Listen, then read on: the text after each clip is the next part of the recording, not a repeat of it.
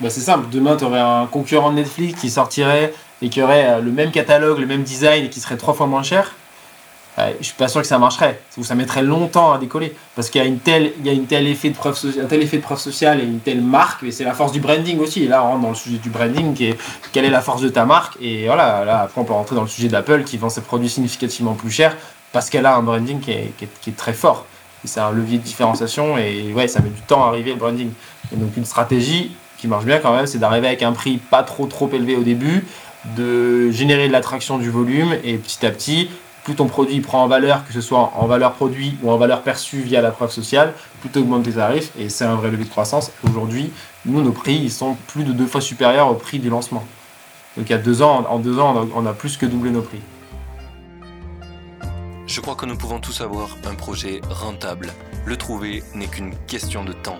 C'est pourquoi je vais à la rencontre des entrepreneurs qui réussissent pour décortiquer comment ils font et partager ce que j'apprends avec toi. Mon but est qu'ensemble nous puissions être plus libres grâce à nos projets. Toutes les deux semaines, des entrepreneurs partageront en toute transparence leur parcours, leurs réflexions et leurs solutions pour devenir rentables. Je suis Martin Donadieu et tu écoutes Indie Makers, le podcast qui t'aide à te lancer pour vivre de tes projets. Aujourd'hui, on est en présence de ton nom Georges. Alors, premièrement, merci d'avoir accepté mon invitation. Merci à toi de m'avoir invité. Du coup, toi, non, si tu devais résumer ton parcours en 2-3 minutes, comment tu te présenterais? Ouais. Il euh, y, a, y, a, des gens qui disent euh, on n'est pas entrepreneur, on le devient, mais on a quand même une prédisposition, je pense. Euh, moi, j'ai un, un, profil parcours technique, donc école d'ingénieur, que j'ai arrêté en cours de route pour lancer ma boîte. Au départ, ce qu'on faisait avait rien à voir avec ce qu'on fait maintenant. Donc la boîte s'appelait Wapi. Et pendant deux ans, on a à peu près fait toutes les conneries que tu peux faire en tant que jeune entrepreneur. C'est-à-dire, tu sais pas ce que c'est le produit de market fit, euh, tu développes des features sans jamais aller parler à tes clients, euh, tu passes ta vie à pitcher dans des concours et à aller chercher des subventions sans vraiment avancer euh, sur le cœur de ton business.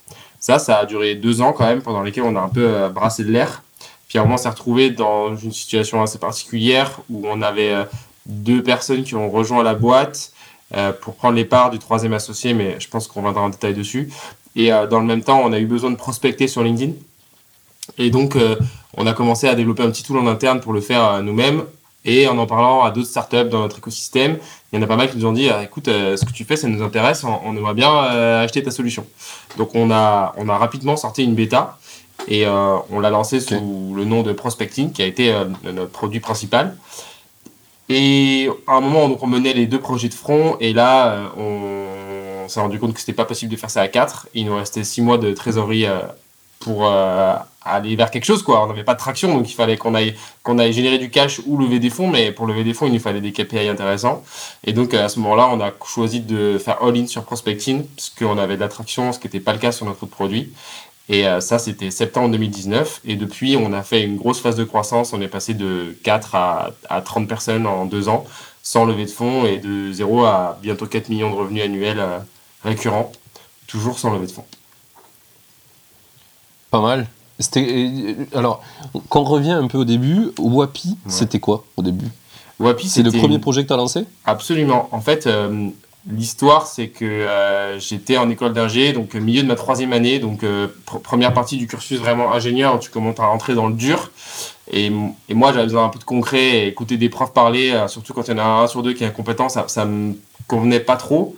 Donc je me suis dit, je vais lancer un projet à côté euh, avec un pote et je vais aller mettre un peu en pratique euh, ce que j'apprends en cours pour, pour avoir du concret. Donc je suis allé voir un pote avec qui j'avais fait la prépa qui lui avait arrêté la prépa parce qu'il passait ses nuits à coder et il était déjà dans le concret depuis longtemps et il s'était retrouvé à, la fac. Je lui dis, eh, ça te dit, on lance un truc à côté euh, juste pour en side projet de nos études pour, pour, pour se mettre les mains dans le cambouis quoi. Donc lui, il a été partant tout de suite et à partir de là, on s'est demandé bon, qu'est-ce qu'on fait? On avait tous les deux une expérience en camping et euh, précisément, euh, on avait été beaucoup voyageurs en camping. Et moi, j'avais travaillé en camping en étant sauveteur dans, dans sur, une piscine, quoi. Donc, surveillant de, de baignade, si tu veux. Et euh, j'avais remarqué qu'il y avait des vrais problèmes de communication en interne. Tu es dans un camping qui pouvait accueillir quasiment 5000 personnes on-site, donc, donc vraiment des gros volumes de personnes, mais qui n'étaient pas du tout digitalisés et dans lequel il y avait énormément de frustration au niveau de la satisfaction client, c'est-à-dire tu n'accédais pas à l'info comme tu voulais, il fallait se déplacer à l'accueil mais le camping était gigantesque, donc il fallait quasiment faire un kilomètre pour aller de ton mobilhome à certains endroits, pour aller demander une info à l'accueil, il fallait que l'accueil soit ouvert, plein de petites frictions comme ça, et on s'est dit on va faire une app qu'on va, qui va être une app de e-conciergerie, dans laquelle les gens euh, vont pouvoir euh, accéder à toutes les infos du camping. Donc, euh, quand est-ce qu'est le prochain cours d'aquagym, c'est quoi le menu du, du, resto ce soir, commander sa pizza en ligne, poser une question à l'accueil et même accéder aux infos touristiques autour. Donc l'idée, elle était, elle était vraiment cool. Et c'est vraiment là-dessus qu'on est, toujours ça avec les idées. Les idées, c'est toujours stylé. Les idées, c'est toujours stylé, ouais. c'est ça. Et, le projet, c'est un petit peu plus débloqué, si tu veux, quand on a commencé à faire des concours de start-up. C'est-à-dire qu'au début, on a commencé à coder un truc dans notre chambre. On était pas trop mal parti, parce qu'on on était dans l'idée euh, vraiment de développer un MVP et, d'aller voir nos clients. Sauf qu'on s'est fait un peu happer par euh, tout l'écosystème entrepreneurial qu'il y a, qui est sans aucun doute très positif, mais qui a tendance à t'attirer sur d'autres euh, sujets qui sont pas forcément ceux que tu dois traiter euh, premier abord. Et donc on a commencé à pitcher dans des concours. Et en fait, euh, vu que l'idée était super cool et qu'on parlait à des gens qui n'étaient pas nos clients, bah, c'était super facile à vendre et, on gagnait tous les concours de start-up. Et donc on était vraiment dans cette, ce moment vaniteux où ah, tu as gagné des concours de start-up, ton projet est trop cool, ça y est, tu es CEO sur LinkedIn. Mais en fait, tu n'as pas vraiment de produit, tu n'as pas vraiment de clients. Et en fait, quand tu vas voir tes clients, ils n'en ont rien à foutre de ce que tu fais. Parce que du coup, tes, tes clients euh, cibles à qui tu vendais, c'était les campings? Exactement, ouais. Nous, on vendait, on était en, B2B2C, donc on vendait notre app sous forme de licence au camping. Et ensuite, on leur, on leur faisait la config initiale, on les formait à, maintenir le, les données à jour dans l'outil. Et après, eux, ils distribuaient ça directement à leurs, à leurs utilisateurs, enfin à leurs clients finaux. Et, qu'est-ce qui a fait, selon toi, qu'ils en avaient rien à foutre de ton produit?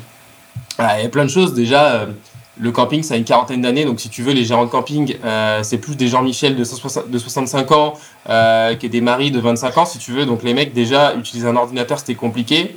Et là, tu leur disais, je vais venir mettre une app chez toi euh, pour desservir de l'info à tes clients, mais que tu vas devoir mettre à jour, sur laquelle tu vas peut-être devoir répondre aux gens. Pour ça, il faut qu'il y ait le Wi-Fi dans ton camping, ce qui n'est pas le cas tous les campings. Il faut qu'il y ait du réseau, sinon, pour que les gens puissent accéder à ton, à ton truc. Il faut que tu en fasses la promo. Et derrière, il va falloir que les gens l'utilisent. Et en fait, quand tu arrives et que tu as, 21 ans, euh, tu as mis ta petite chemise, mais en fait, tu as une gueule d'étudiant qui est en train de faire une étude de marché et tu veux vendre une app à un mec qui a jamais vu un ordi de sa vie, qui est en zone blanche et qui, dans tous les cas, fait 3 millions de chiffres d'affaires du 15 juillet au 15 août, peu importe ce que tu, ce qu'il va proposer comme expérience à ses clients, bah, t'as pas, tu résous pas du tout un problème, en fait. Tu es dans une vraie inadéquation entre ton produit, qui est super, hein. franchement, l'idée était cool et tout, mais, mais ton marché est pas du tout réceptif, quoi. D'accord, ouais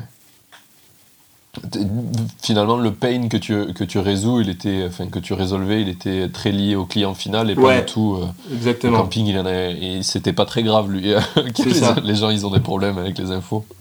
C'est ça exactement. Et donc il y a vraiment eu cette inadéquation où vu que la plupart des gens à qui on pitchait connaissaient pas nos clients ils trouvaient ça génial parce que comme, comme je t'ai pitché bah l'idée là, tu dis ah ouais c'est cool, tu te projettes, ok, je réserve mon aquagym, euh, je peux te proposer ma partie de pétanque aux autres mobilhomes, euh, à trouver un partenaire pour mon match de tennis, euh, les ados ils peuvent chatter en direct et faire connaissance.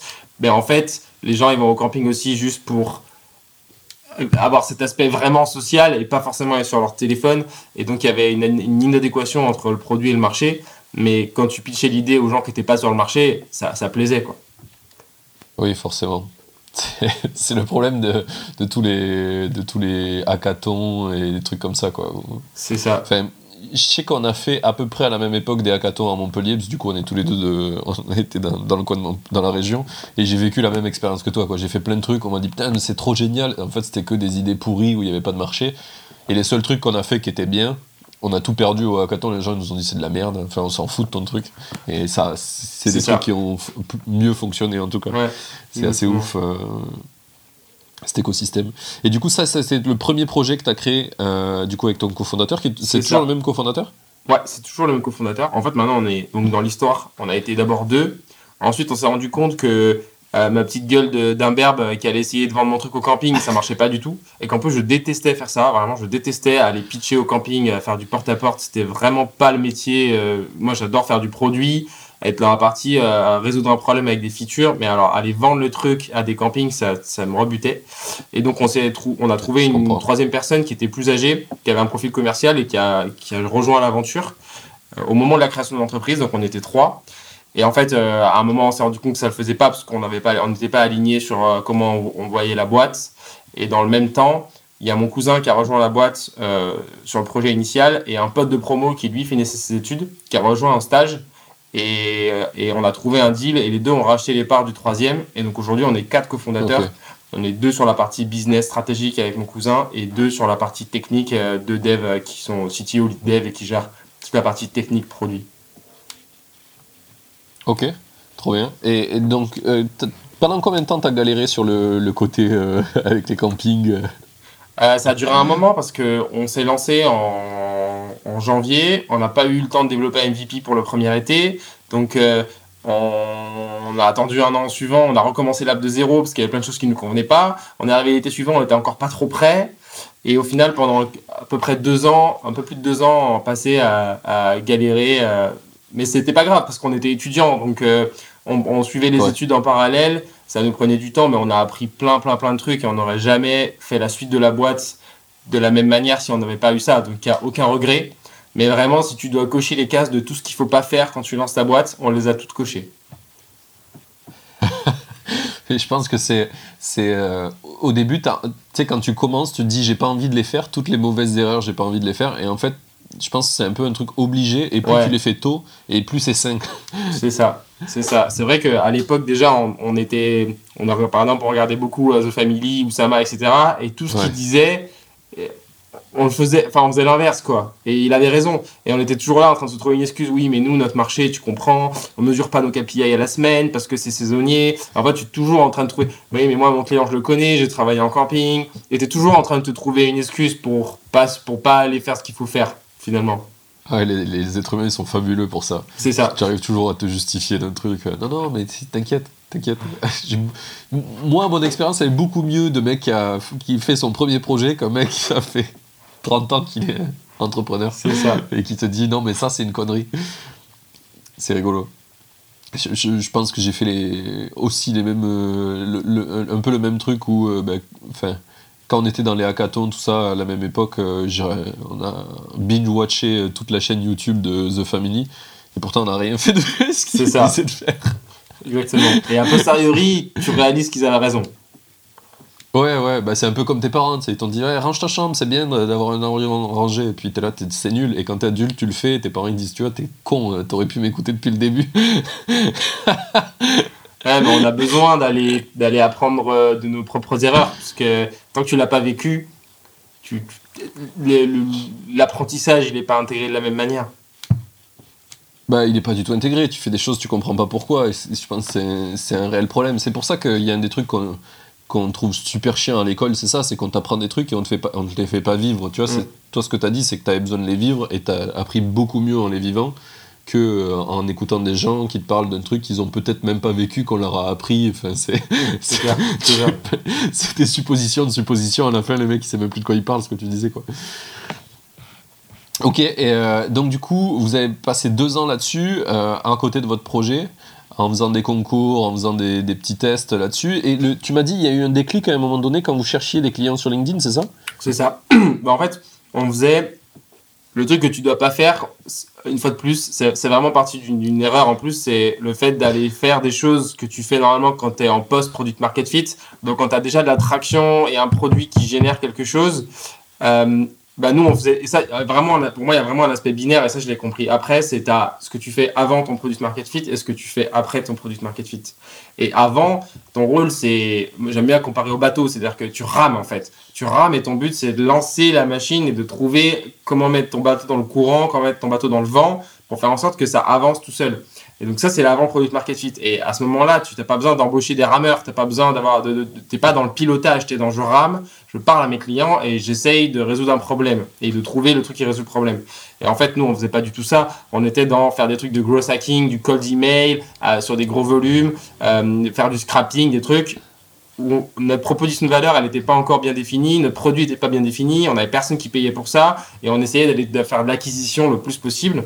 Et dans ces erreurs d'aller faire de l'acquisition le plus possible, on s'est rendu compte qu'il y avait pas mal de chaînes d'hôtels et de camping qui étaient sur LinkedIn. Donc à un moment, on a, un peu pivoté, on est allé voir aussi les hôtels parce qu'on s'est rendu compte que ça pouvait les intéresser. Et on a commencé à aller cibler les hôtels et les campings sur LinkedIn.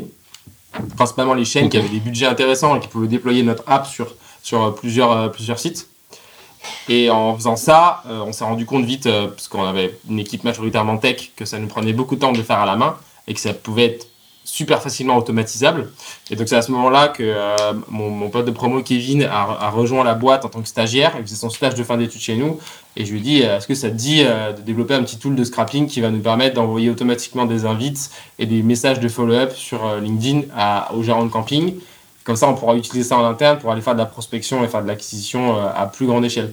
Donc il a développé ça assez vite. Il a mis quoi, un mois à développer une première version en interne. C'est mon cousin qui l'a qui l'a testé. Et, euh, et en fait, c'est en retournant dans notre incubateur, en discutant avec d'autres startups, en leur disant ouais, on est en train de faire ça et tout, euh, on a des bons résultats, des gens qui sont intéressés, on a vraiment des bons taux de réponse et tout. On a dit mais attends, moi aussi je suis des gens qui sont sur LinkedIn, pas moyen que tu nous, tu nous fasses une licence, euh, Ouais. euh, on fait un truc, j'en sais rien, tu me files ton logiciel. Le truc n'était pas abouti, il y avait presque pas d'interface graphique, on était sur quelque chose de pas du tout abouti. Mais il y avait ce petit truc déjà de, de l'attraction qu'on a, qu'on a senti, et on s'est dit, de toute façon, euh, Wapi en l'état, ça va pas générer du chiffre d'affaires à court terme. Ça peut être intéressant d'avoir une muse et de se lancer dans autre chose. Une fois de plus, ce que tu dois pas faire normalement, c'est-à-dire euh, tu dois pas te défocaliser de, de ton de principal business pour aller faire des trucs à côté. Mais là, je trouve que c'est une erreur qui nous a plutôt euh, porté chance. Donc on a lancé ça en quelques semaines, on a développé la bêta. En juin 2019, on a sorti la bêta. Et là, on a eu pas mal de, de retours utilisateurs positifs. Pas du tout ce qu'on attendait. C'est-à-dire qu'au début, nous, on est allé cibler les gros hackers. Parce qu'on pensait que c'était Ouais. eux qui allaient euh, être intéressés par un outil de scrapping et d'automatisation LinkedIn. Et on s'est rendu compte qu'il y avait déjà des centaines d'outils sur le marché qui faisaient ça très bien. Et que ces gens-là, ils n'étaient pas du tout intéressés parce qu'on avait deux features. Quand on a sorti le truc, et pour le coup, là, c'est quelque chose qu'on a bien fait, c'est qu'on l'a sorti à très très vite et il y avait deux features. Tu pouvais envoyer des invitations et envoyer des messages. C'était deux seuls trucs que tu pouvais faire avec la première version de l'outil. Et donc, quand on allait voir les Ghost Hackers, il y avait déjà des outils comme Link Helper sur le marché qui faisaient ça, mais avec un milliard de fonctionnalités en plus. Par définition, le Growth Hacker, ce qu'il fait, c'est passer sa journée à faire des expérimentations et il a, besoin d'avoir un maximum de fonctionnalités et d'avoir des trucs customisables, etc. Et, euh, et rapidement, on s'est rendu compte que notre marché, c'était pas du tout les Growth Hackers, c'était tous les gens qui n'étaient pas Growth Hackers. Parce que quand tu que deux features, ton produit est d'un niveau de simplicité d'utilisation qui est extrême. Puisque en fait, euh, juste euh, les gens, ils arrivaient, ils faisaient leur recherche LinkedIn, ils importaient les prospects, poum, ils faisaient envoyer des invitations et ça y est, les invitations, elles partaient. Et donc on avait ce, ce qu'on appelle le wow moment, nous, qui est vraiment le, tu télécharges l'outil et en trois minutes, tu as tes premières invitations qui dépilent sur LinkedIn. Donc il y avait cet effet d'accéder hyper rapidement à un, à un outil hyper efficace. Et quand on s'est rendu compte que les gens qui utilisaient nos outils, c'était plus des gens comme nous, euh, des entrepreneurs ou des freelances ou des gens qui n'avaient pas 100% de leur journée à consacrer à la prospection et qui en fait avaient quand même besoin de trouver des clients. Donc typiquement, voilà, freelance, indépendant, petite start-up, où les gens, personnes font plein de choses dans la journée, mais elles ont 30 minutes, une heure à consacrer à leur acquisition client. Et donc elles ont besoin d'un truc qui est super simple, qui nécessite aucune compétence technique et qui leur permet de, prospecter des gens. Et c'est vraiment là-dessus qu'on a trouvé notre positionnement marché, où en discutant, on s'est rendu compte que notre persona, c'était pas du tout le growth hacker, c'était cette personne qui avait besoin de prospecter sur LinkedIn en moins de 30 minutes par jour. Et à partir du moment où on a compris ça, on a complètement, on n'a pas ajouté un milliard de fonctionnalités et on s'est concentré vraiment sur la partie simplicité d'utilisation. Et il fallait toujours que l'activation, donc ce qu'on appelle l'activation en growth hacking, qui est vraiment l'utilisateur, il arrivait, il téléchargeait notre extension et à partir de ce moment-là, il fallait que le moment où il voit la valeur du produit, ce soit le plus rapide possible et que ça se compte euh, en nombre de clics. quoi. Ok. Et, et du coup, entre le moment où vous avez lancé et le moment où vous avez commencé à avoir des utilisateurs payants, il s'est passé combien de temps sur Prospecting Euh, on a lancé en juin 2019 la bêta. Là, on a utilisé l'outil à outrance. On a commencé à créer des faux comptes LinkedIn à l'appel et on prospectait. Et en fait, on utilisait notre outil. euh, on utilisait notre Ouais, outil, mais à ouais, outrance. On était nos premiers utilisateurs de loin. Ça, c'est un, un avantage sur lequel on pourra revenir euh, après. Et donc, on a eu nos premiers clients payants à partir de septembre. On a lancé la version payante à peu près deux mois et demi plus tard. Et euh, donc début septembre 2019. Et là, c'est allé assez vite parce qu'on a vraiment eu une forte traction. Et en novembre 2019, on était rentable euh, en termes de, de cash burn et de- et d'entrée de, CA mensuel. Donc en gros, au novembre, en novembre, on a break-even En sur, vous un- payant sur un mois. ou En se payant euh, de quoi manger, mais voilà, le minimum. en, en ra- ramen profitable quoi Voilà, C'est tu peux te payer des pâtes. c'est ça, Ok. exactement. Ah oui, c'est vraiment explosif quoi. Entre euh, je cherche pendant deux ans sur euh, Wapi et, et, euh, Prospectine euh, Ouais. le jour et la nuit. Mais, mais bon, c'est les deux ans à galérer à faire toutes les erreurs pourries qui fait qu'après tu fais du, du succès overnight quoi. C'est ça. Bah, Ça a été assez. on a été extrême dans, en faisant l'opposé. C'est-à-dire qu'à partir du moment où on a lancé Prospecting, euh, il y a eu un mois de bêta. Là, on s'est rendu compte qu'on avait un peu de traction. On, avait on était au milieu de l'été, on n'avait rien du tout sur euh, Wapi. On avait eu pas mal de campings qui s'étaient inscrits, mais en fait, on avait un peu euh, regardé que nos vanity métriques et donc que les gens qui s'inscrivaient, pas du tout ce qu'ils avaient fait sur l'app, à quel point ils s'étaient onboardés, etc. On s'est rendu compte qu'on avait vraiment, c'était came zéro utilisateur qui arrivait sur Wapi. Et on s'est dit, il nous reste 6 mois de cash. Donc, deux possibilités. Soit on continue sur Wapi, mais on va jamais générer du cash dans l'hiver parce qu'en plus c'est hyper saisonnier. Donc ça veut dire qu'il faut qu'on puisse vivre jusqu'à l'été prochain. Donc c'est mort. Et l'autre option, c'est on a quelques utilisateurs qui arrivent. Les gens, ils ont, ils sont pas 100% satisfaits, mais il y a un truc qui se passe sur euh, Prospecting. Bah, il faut qu'on double down dessus, quoi. Et donc là, on a vraiment pris cette décision radicale. Euh, Ça s'est pris en 10 minutes. On a pivoté, on a poussé la mise à jour qu'on avait en cours sur Wapi. On a dit on n'y touche plus pour l'instant et on a, mis toutes nos forces euh, sur Prospecting. En un week-end, le CTO, il, qui travaillait pas du tout sur ce projet-là au début, il, il s'est formé à la techno et boum, ils sont mis à deux devs dessus. Et là, on a commencé à exécuter de manière très extrême. Et c'était vraiment très extrême. On était quatre sur un îlot, euh, on, avait, nos bureaux collés, on était quatre. Et on avait mis en place no- notre chat, donc on, on avait décidé de faire aucune démo. Donc c'était vraiment important pour nous. On avait passé trop de temps à faire des démos avec des campings qui, qui comprenaient rien à ce qu'on leur racontait. On a dit on fera zéro démo, on va faire un produit super simple. Mais par contre, vu que tu n'auras jamais quelqu'un au téléphone ou jamais quelqu'un en démo, on va te proposer une expérience support qui soit exceptionnelle via un chat. Et c'était le positionnement. C'était tu viens et l'outil il est incroyablement simple.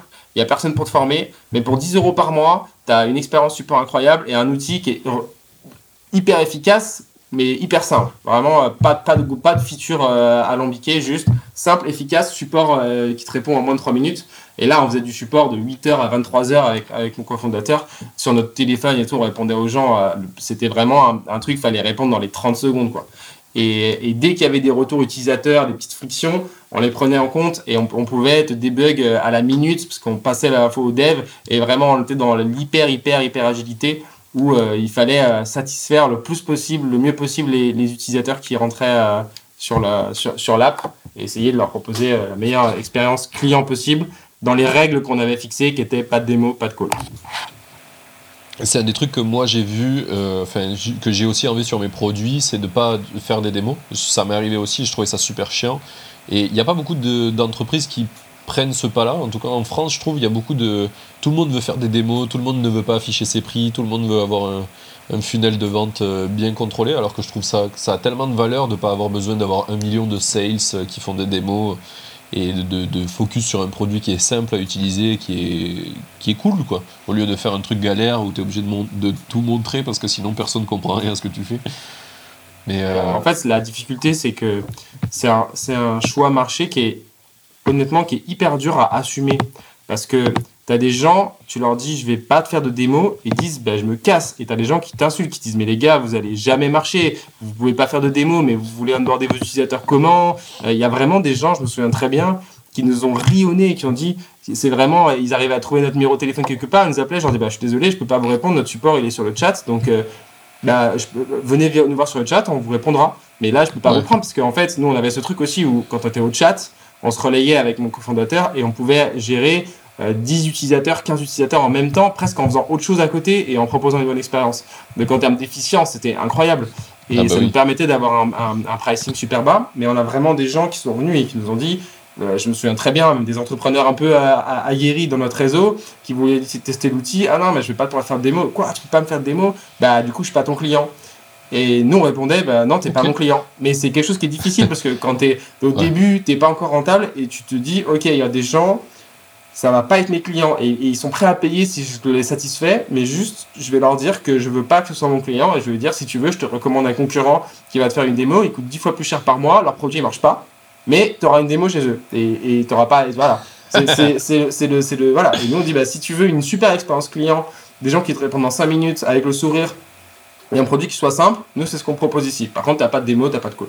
Et encore aujourd'hui, il y a des gens qui viennent chez nous et qui nous chient dessus parce qu'on leur fait pas de démo. Et c'est et c'est difficile, du coup, tu vois, à assumer. Et c'est pareil, Je le produit ouais. somme, c'est quelque chose qui est difficile à assumer parce que les gens, ils veulent toujours une feature supplémentaire. Et personne, c'est très rare qu'un utilisateur vienne te voir en te disant il y a trop de features ou cette feature, j'en ai pas besoin. Et donc, le retour utilisateur, c'est toujours des gens à qui il manque des features. Et donc, tu es tenté de vouloir servir toujours plus de gens en ajoutant toujours plus de features. Le problème, c'est que, et nous, c'est le, truc qu'on essaie d'avoir en tête, c'est quand on ajoute une feature, combien de gens ça va servir et combien de gens ça va desservir. Et quand ton prospect, il a ton client idéal, il a 30 minutes par jour à consacrer à l'utilisation de ton produit, ça dessert énormément de gens parce que ajouter un bouton, ajouter une option, ajouter un paramètre, c'est un truc en plus à comprendre à chaque fois que le mec va utiliser l'outil. Et donc c'est une friction et c'est un truc où là va te falloir une démo en plus. Et donc tu te, tu te, tires une balle dans le pied parce que si tu complexifies trop, tu peux plus avoir cette, ce positionnement marché de garder un truc super simple. Et, et c'est quelque chose qui est vraiment difficile à assumer et qu'on faisait pas avec notre premier produit où on avait ajouté mais toutes les features qu'ils nous avaient demandé.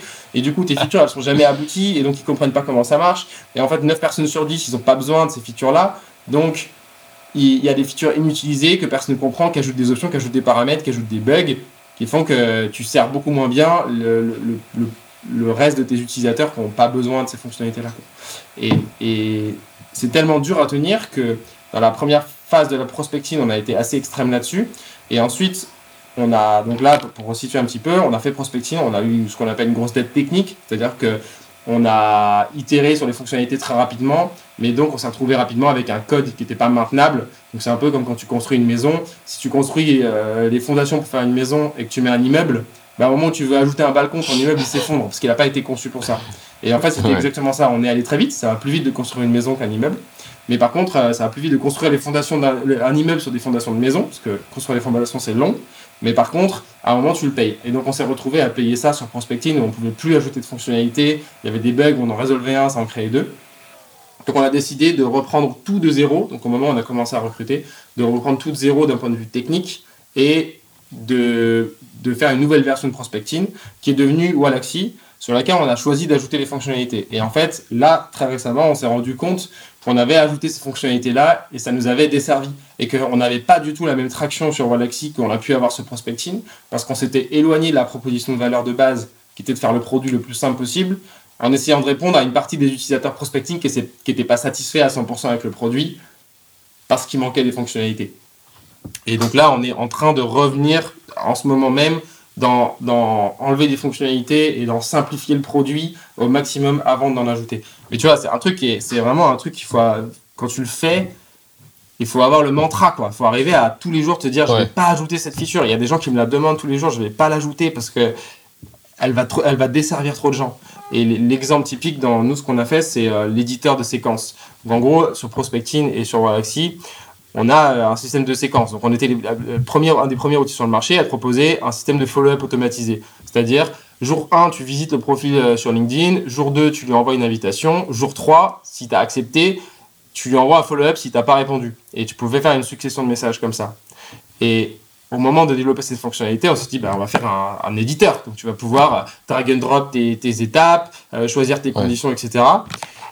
On s'est rendu compte que c'était hyper compliqué techniquement à faire, donc on a dit on va pas le faire tout de suite et on va faire des modèles. Et on va proposer un certain nombre de modèles. Quand les gens nous demanderont des modèles, on les ajoutera un peu euh, à la main. Et à un moment, on va se retrouver avec l'essentiel des modèles et on verra si c'est nécessaire. Et il y a énormément de gens qui nous ont dit mais moi, si vous n'avez pas d'éditeur de séquence, j'utilise pas. Et le truc, c'est que quand quelqu'un demande une séquence au support, en gros, il y a 40% du temps où la séquence n'est pas faisable techniquement. Ça veut dire que si l'utilisateur avait eu un éditeur, il aurait été il aurait fait quelque chose qui ne marchait pas. Donc il aurait une frustration parce qu'il aurait essayé de passer du temps à construire un truc qui ne marchait pas. Et dans 40% des cas, elle existe déjà. Donc ça veut dire qu'au final, il y a à peu près 20% des utilisateurs qui sont effectivement pas servis par les séquences qu'on propose, mais tu as 80% des gens pour qui c'est infiniment plus simple de choisir un modèle que de devoir créer ton propre modèle, le drag and drop, etc. Et donc ça, c'est un choix euh, qu'on a fait et qu'on a maintenu euh, sur Wallax aujourd'hui et qu'on regrette pas. Et il y a des gens qui, qui disent, bah, vous n'avez pas d'éditeur, vos concurrents, ils en ont, je vais chez vos concurrents. Et c'est pas grave, t'es pas notre client. Nous, notre client, c'est celui qui veut la simplicité et qui cherche qui, qui veut un modèle et qui a un petit algorithme qui lui suggère le modèle euh, qui correspond mieux à ses besoins, qui joue avec deux trois filtres et qui n'a pas besoin de, comprendre la complexité qu'il y a derrière le fait de prospecter automatiquement sur les lignes, parce qu'il y a une complexité, il y a des choses à, appréhender que la plupart des utilisateurs n'ont pas. Oui, et qui veulent pas, et qui veulent pas gérer surtout. et qui veulent pas gérer. C'est, C'est c'est intéressant que tu parles de ça parce que sur le côté euh, simplicité, complexité, je trouve qu'il y a aussi un des trucs qu'on a vachement peur de faire. Euh, c'est quand tu as un produit qui marche bien et qu'on te demande des fonctionnalités euh, en, plus, des fois tu peux faire des galaxies de produits complémentaires. Tu vois, au lieu de Mhm. complexifier ton produit, tu peux en faire un qui, qui, qui vient euh, pour les utilisateurs avancés ou pour ce use case-là Mhm. et qui cible précisément que ces mecs-là. Et ça, c'est un truc qu'on fait pas souvent parce que tu sais, on, on- on- dans le produit, on veut sou- souvent faire des gros trucs. des- des- et en fait, des fois, tu peux assez bien splitter des produits, assez simplement, faire des galaxies. Il y a plusieurs boîtes qui font ça, des petites galaxies de, de tout petits produits qui marchent bien entre eux. Et ça, c'est, euh, ça a vachement de valeur parce qu'en fait, tu vas très bien segmenter tes utilisateurs et tu pourras leur vendre des choses différentes. Mm. Et, euh, et c'est un truc qui est ultra dur à faire parce qu'il faut être rigoureux, il faut se dire, ah non, on va pas tout mettre dans un produit, faut pas faire la, la, la boîte de Pandore et, et tu vas faire des petits trucs euh, séparés. C'est ce qu'on a, ouais, ce qu'on a eu fait en Ouais. fait. Et, euh, et ça a quand même des. Aujourd'hui, on. le T'as un vrai, euh, ouais, t'as un vrai effet euh, négatif quand même. Euh, c'est ce qu'on a fait typiquement. On a d'abord lancé Prospecting. Après, on a lancé un outil de pod automatisé qui s'appelle Podawa, qui te permet euh, de programmer des posts sur LinkedIn et de, et de te regrouper avec d'autres personnes pour euh, liker et commenter les posts automatiquement. Et on avait des concurrents qui essayaient d'ajouter cette fonctionnalité dans leur produit principal. On a choisi d'en faire un outil euh, à part. Et on a, c'était un bon move au sens où il y avait un produit de market fit et, euh, il y avait de l'attraction. Mais par contre, on s'est retrouvé avec une équipe euh, de moins de 15 personnes qui était splittée sur deux produits. Ensuite, on a, on a eu, euh, on s'est rendu compte que gérer tous les leads entrants que ça te générait, de prospecter, il fallait un outil de messagerie qui soit un peu plus poussé que LinkedIn parce que la messagerie LinkedIn n'était pas du tout conçue pour faire ça. Donc, on a développé un outil de messagerie. Pareil, il y a des concurrents qui le mettaient dans leur produit principal. On s'est dit, alors il y a plein d'outils concurrents qui n'ont pas ce produit. On va en faire un produit standalone. Ce sera un produit d'appel. Et comme ça, on va pouvoir aller chercher des utilisateurs de concurrents qu'on va essayer de ramener sur notre produit principal. Et on a, on a sorti Piwa. Et on s'est retrouvé à un moment avec ces trois produits de front et une équipe de 20 personnes. Et en fait, c'est super. Tu te retrouves à te, défocaliser de ce que tu fais. Et en fait, lancer un nouveau, quand tu as la traction sur ton produit principal, ce qui était notre cas, l'impact de ce qu'on faisait sur Podawa, il était dérisoire, tu vois, par rapport à notre produit principal. Et pourtant, il fallait y mettre beaucoup d'énergie pour lancer le truc. Et on s'est retrouvé à un Ouais. moment à mener ces trois projets de front et à être moins bon sur les trois. Parce que, euh, en tant que fondateur, on faisait un milliard de trucs, on, devait, on commençait à manager des gens, en plus c'était compliqué. Et on a un peu euh, rollback le truc, on a mis en stand-by ces deux autres produits et on s'est concentré sur Walaxy comme produit principal. Et maintenant, on a une approche un peu différente. Euh, bon, Podawa, ça tourne tout seul, on s'en occupe pas, mais ça représente moins de 5% de notre chiffre d'affaires, alors qu'on a un dev qui a travaillé dessus pendant plus d'un an. Donc on a, on a investi beaucoup et on est loin, loin, loin d'avoir euh, eu, un retour sur investissement positif.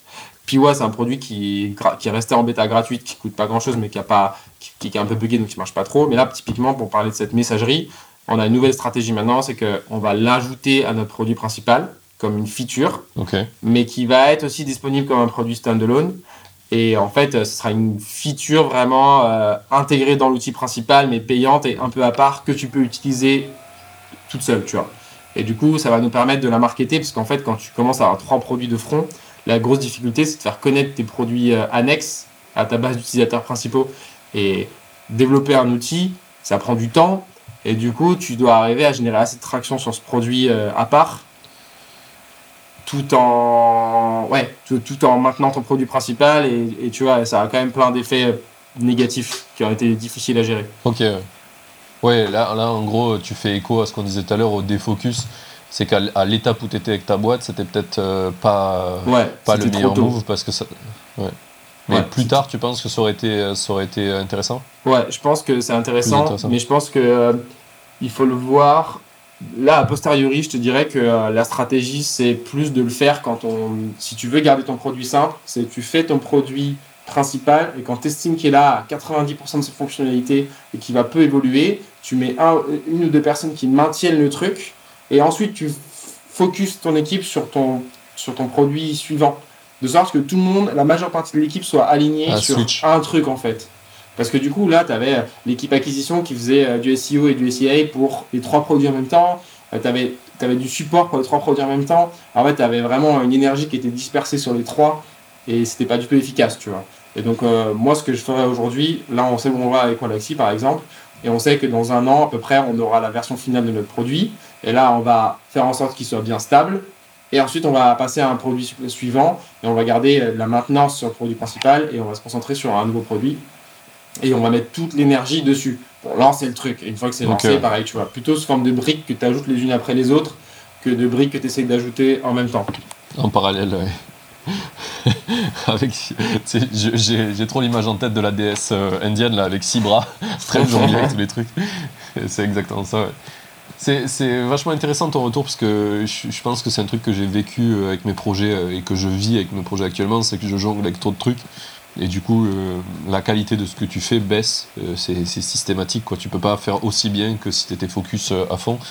Mais tu sais, c'est le- la maladie de l'objet brillant. Quoi. Tu dis, ah, je pourrais avoir ce marché-là de gens. Et on, en revient ouais, au tout du départ. C'est super dur de tenir quelque chose de strict sur. Tu prends un positionnement et tu le tiens de manière stricte. tiens, ouais. Mais c'est ça qui te permet de satisfaire une partie des gens le mieux possible. C'est-à-dire des gens qui sont pas satisfaits ailleurs. Et au final, de manière générale, quasiment, je pense, dans tous les business que tu veux lancer, ton but au début, c'est pas de servir tout le monde. Tu pourras jamais servir tout le monde. C'est de prendre des gens qui sont desservis quelque part et de dire, eux, je vais les servir le mieux possible. Et les autres, je m'en fiche. Je vais prendre ces petits poules de gens. Et même si c'est un millième de ton marché, ben, en fait, c'est ton millième de marché que tu dois chercher à satisfaire en premier. Et ils doivent être incroyablement bien satisfaits. Et c'est ça la difficulté, c'est de pas t'égarer et de commencer à faire un milliard de fonctionnalités et de vouloir servir tout le monde. Ouais. C'est drôle que tu parles de ça et qu'on en vienne à ce sujet parce que hier, hier ou avant-hier, avant-hier j'ai organisé des conférences euh, dans le, dans, j'ai un coworking euh, d'indie maker quoi, et euh, dans ces coworking on parlait de comment trouver ta cible. Et il y a des, à la fin il y avait des questions et il y a un développeur qui a posé des questions et qui a fait un produit qui permet de faire l'automatisation, mais de tout en fait. Quand il t'explique son produit, tu peux tout automatiser avec, mais du coup personne se sent concerné, même quand il te l'explique, tu comprends pas. Et c'est le feedback qu'on y a fait, c'est en fait choisis un use case qui est que tu penses qu'il y a de la valeur pour toi et qui en a apporté et, fait, et essaye de marketer ton produit là-dessus et quitte à effacer toutes les autres fonctionnalités, ne pas les montrer tant que t'as pas des gens qui payent pour ces fonctionnalités-là. Parce que tant que tu restes sur un truc générique, t'auras, t'auras- personne comprend ce que tu fais. Quoi. C'est, Ouais. c'est génial, mais t'es, t'es un inventeur un peu fou. Quoi. C'est tout ce que t'es. T'auras pas de Du marché, coup- t'auras pas de business. c'est quand même l'avantage de ce que tu disais au départ, qui est de splitter tes produits. C'est que tu vas avoir une proposition de valeur qui est super simple pour chaque. Tu vois, dans notre cas, Ouais. on avait un outil d'automatisation de la prospection LinkedIn, c'était clair. On avait un outil pour faire plus de vues sur LinkedIn, c'était clair. Et on avait un outil pour gérer tes messages LinkedIn à, à gros volume. Et si on avait dû intégrer ce, ce troisième produit dans le premier, d'un seul coup, tu avais un outil d'automatisation LinkedIn qui en plus te permet de, gêner- de gérer tous les messages entrants. Et en fait, d'un seul coup, ta proposition de valeur, elle peut plus être claire. Et c'est ce problème qu'on avait avec J'imagine la, la tagline sur la landing. Ouais, ouais, c'est clair, ça marche pas. Et c'était notre vrai problème avec Wapi. On savait pas définir ce qu'on faisait. Parce que on faisait un outil de relation client qui leur permet de aussi réserver des trucs et de communiquer entre eux. Et euh, c'était pas clair, quoi. C'est- Il y a un des trucs que j'aime bien dans la culture américaine des startups, souvent euh, quand on te dit euh, présente ce que tu fais, il faut que tu aies un one-liner. Ouais. Et euh, en France, on a beaucoup de mal avec ça, à dire ah non, mais mon produit il fait plus que juste une ligne. Mais ta gueule, si, si il fait plus que juste une ligne, c'est que tu as un problème.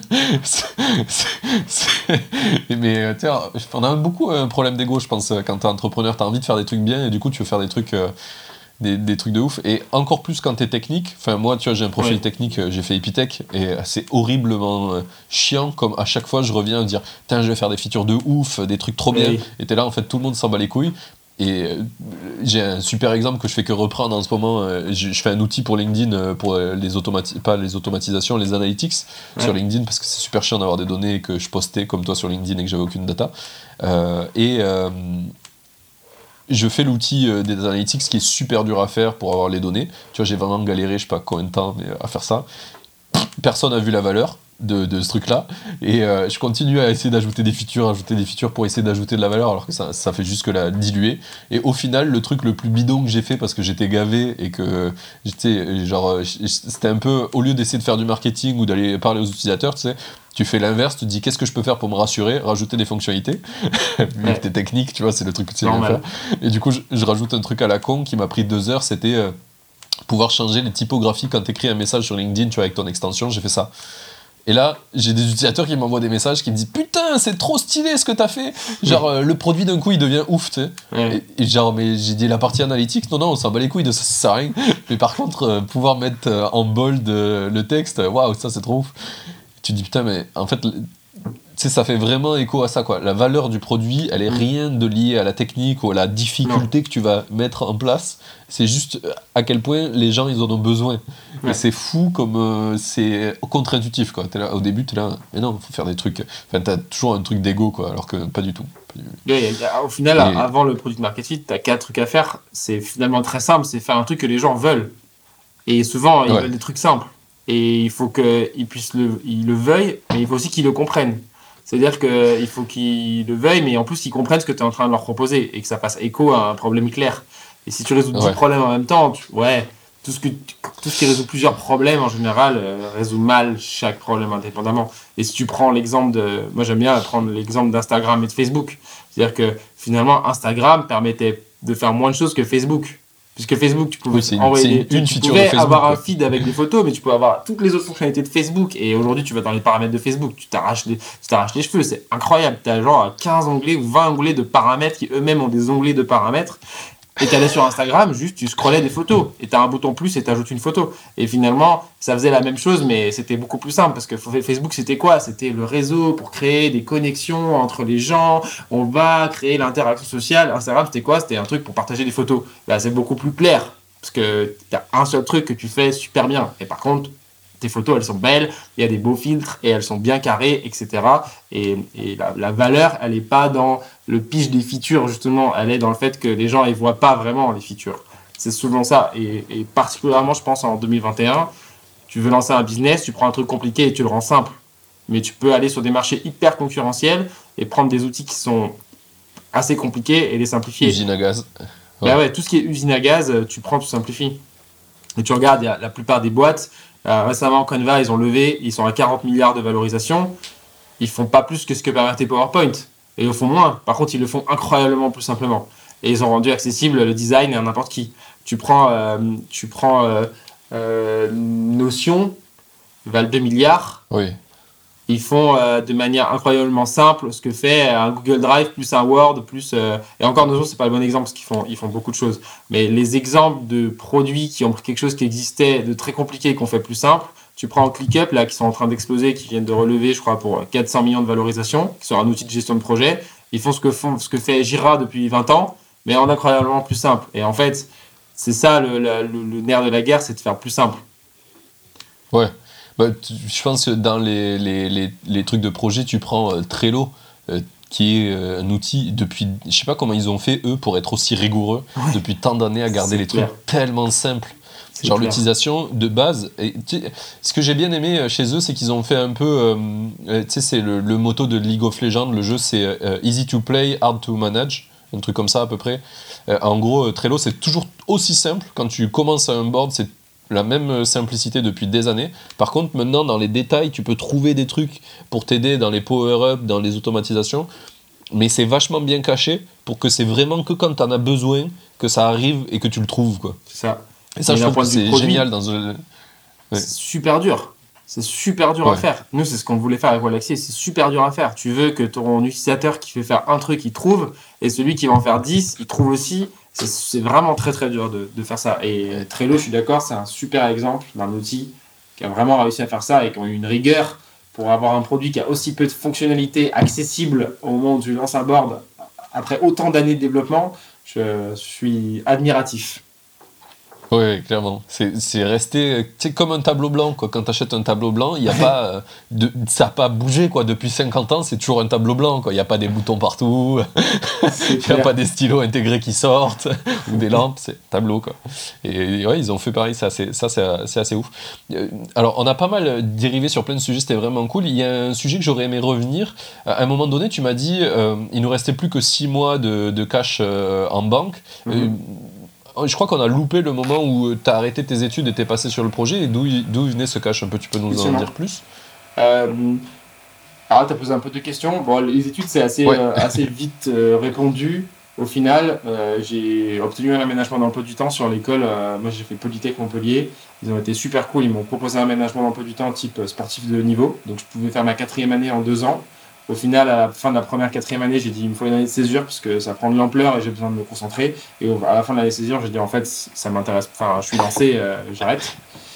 Et, euh, et sur la partie financement, sur la partie financement, on est essentiellement allé chercher de l'argent via euh, justement tout ce qui était subvention. Donc on a eu, euh, là, si on rentre un peu dans le détail technique du financement, nous on a eu prêt d'honneur, donc on a eu 60 000 euros prêtés euh, à 0% sur la tête des trois associés initiaux.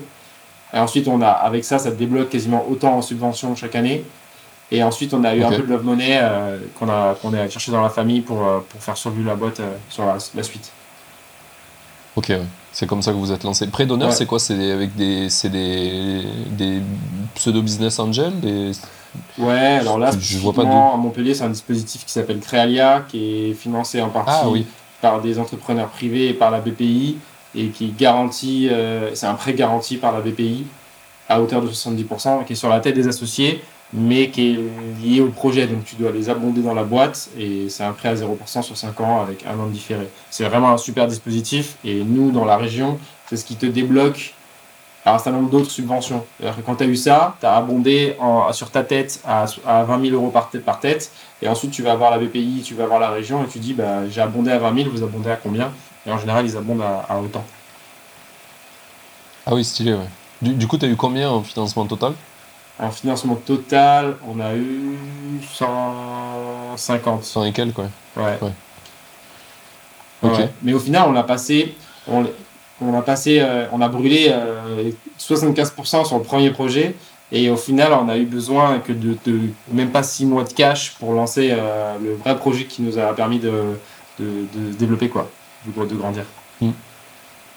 Je, je pense que c'est un, un- un peu le secret de Polichinelle, ça, euh, pour, les, pour tout ce qui va être euh, les aides d'État, etc. Mais ils savent qu'ils te filent de l'argent qui va potentiellement pas servir euh, en direct, mais qui va te servir dans ton processus d'entrepreneuriat. Je pense, ouais. Et, euh, Après, euh, j'ai l'impression quand même, c'est comme le chômage. Tu regardes les gens qui, qui lancent leur boîte avec le chômage. Bizarrement, c'est quand ils arrivent à la, aux quatre derniers mois de chômage qui sont infiniment plus efficaces que quand ils étaient avant. Et Oui. il y a vraiment ce truc d'être. Quand t'as la dalle et quand euh, tu sais pas si dans deux mois tu vas pouvoir manger, euh, t'as intérêt à. T'as pas du tout les mêmes motivations. Ah oui, oui, c'est sûr, c'est sûr. C'est sûr, mais euh, ouais. Il- je pense que tu as, toujours besoin d'un temps incompressible où Oui. tu vas avoir besoin d'apprendre. Et à un moment donné, il faut que tu arrives à la position de j'ai la dalle, je suis dans la merde. Et là, euh, tu vas montrer euh, tout ce que tu as appris et tu, C'est ça. tu, vas, tu, tu vas être au, au top de toi-même. quoi. Mais euh, ok, merci pour le, pour le petit éclaircissement. Euh, du coup, on va revenir un petit peu. Attends, je regarde ce que j'ai, j'avais noté dans mes, dans mes trucs, les startup studios, tout ça, on a vu. Euh, ok. Et, du coup, alors là, vous êtes à 30 personnes actuellement, c'est ça C'était en 2019, t'as dit le, Ouais. lan- le lancement de prospecting Ouais. Ok. Et vous avez pu embaucher à partir de combien de temps On aurait pu embaucher beaucoup plus tôt que ce qu'on a fait. En gros, on a lancé euh, le projet Prospecting en septembre 2019. On avait déjà une alternante qu'on avait recrutée euh, au début de l'été sur l'autre projet qui nous a rejoint, donc Ouais. Amandine, qui est notre head of acquisition maintenant. Donc on était cinq. Rapidement, on a eu une sixième personne en stage qui est venue, puis en freelance. Et en gros, jusqu'à 1 million de revenus annuels, on était 6. Et en fait, au début, on était vraiment dans- hésitant à recruter parce qu'on pensait que notre business il était quand même basé sur LinkedIn et que ça allait être compliqué de faire une vraie boîte là-dessus. Donc on a été assez réticent à recruter au début, puis on a eu une croissance telle que et, et qu'on arrivait à gérer euh, assez bien parce qu'on avait on faisait pas de démo, donc on avait un process qui était hyper scalable Ouais. et donc on arrivait à gérer ça assez bien. Et à un moment on s'est dit ok comment on va aller à c'est pas les mêmes choses qui vont nous amener de 0 à 1 million d'ARR et de 1 million à 10 millions et donc il faut qu'on passe à l'étape suivante qui était recruter.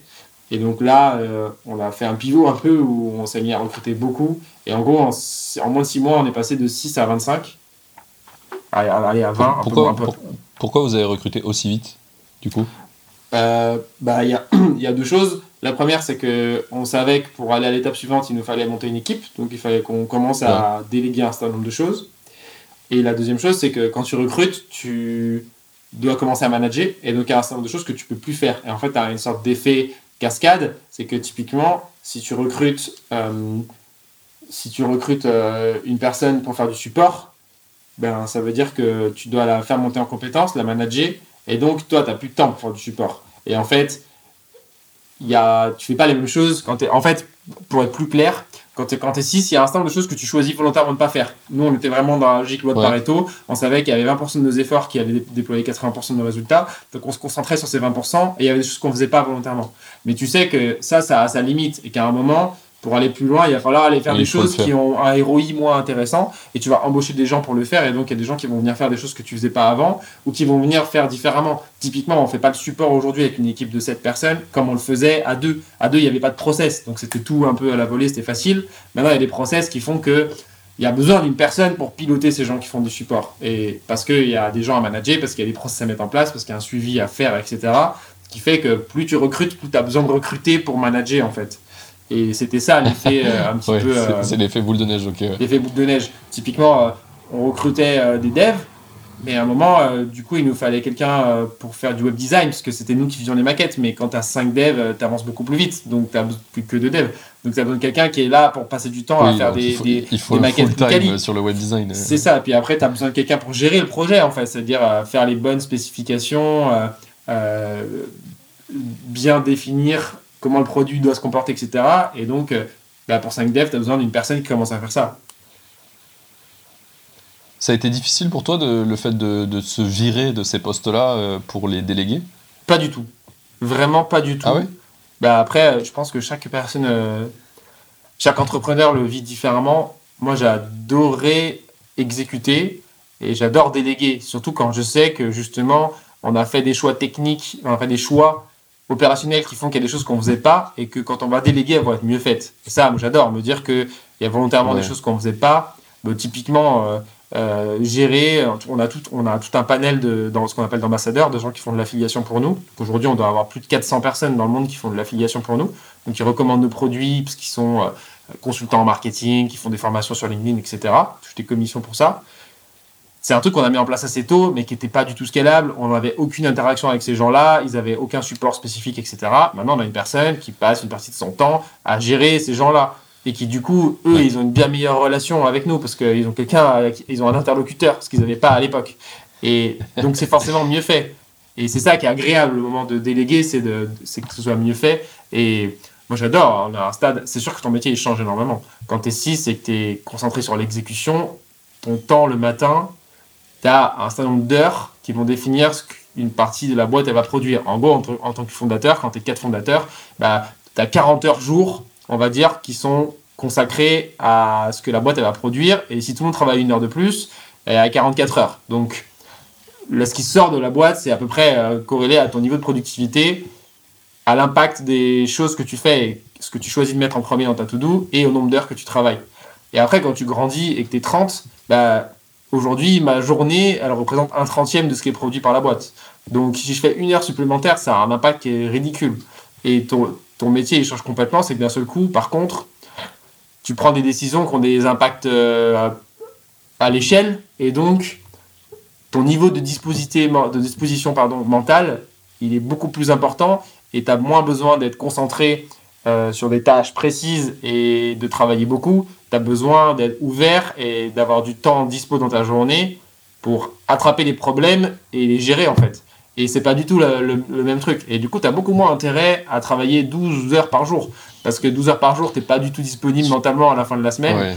Et le temps que tu passes en dehors et, et, et ta capacité à être ouais, vraiment euh, ouvert à accueillir les problèmes, c'est ça qui fait la réussite de la boîte et c'est un vrai, euh, un vrai pivot que tu dois faire et qui n'a pas été facile par contre. En tant que fondateur, ça a été difficile, pas de déléguer, c'est-à-dire pas de faire confiance aux gens.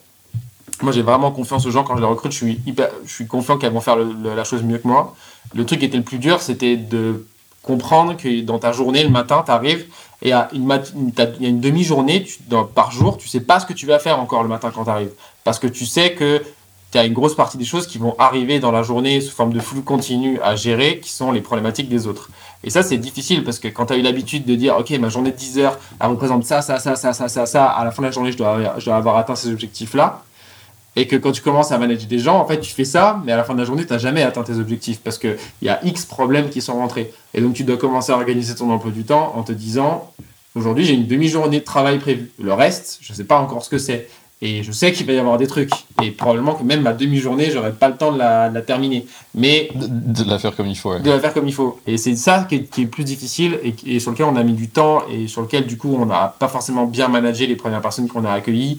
Et on a cumulé aussi une dette euh, people, c'est-à-dire bah, des gens qui n'étaient pas managés, qui n'avaient pas de feedback, c'était pas structuré, il n'y avait pas de process, l'information ne circulait pas correctement. Et on a eu cette phase un peu euh, difficile euh, courant mai où on a pris euh, les 20 personnes qui sont arrivées et en fait euh, au bout de 6 mois tu commences à avoir un gros bordel qui s'est mis en place et tu dois commencer à mettre des managers à structurer à mettre un peu de process à faire en sorte que le truc soit plus clean quoi. Ok ouais. C'était une de, vos grosses difficultés quoi de passer euh, l'équipe à l'échelle c'est tout à, toute l'organisation à revoir. Je comprends. C'est un des trucs que j'ai pas forcément vécu et que pour le coup, dans la dernière boîte où j'étais associé, on n'avait pas forcément envie de vivre. Euh, est-ce que tu as une. Parce que je sais que moi, c'était un truc qu'on avait, c'était on avait une limite de, taille d'entreprise qu'on voulait être en nombre de gens. Est-ce que tu as, en tête euh, une, une taille de structure max que tu voudrais ou tu, tu vas suivre le, le, comment la boîte grossit, peu importe comment elle grossit?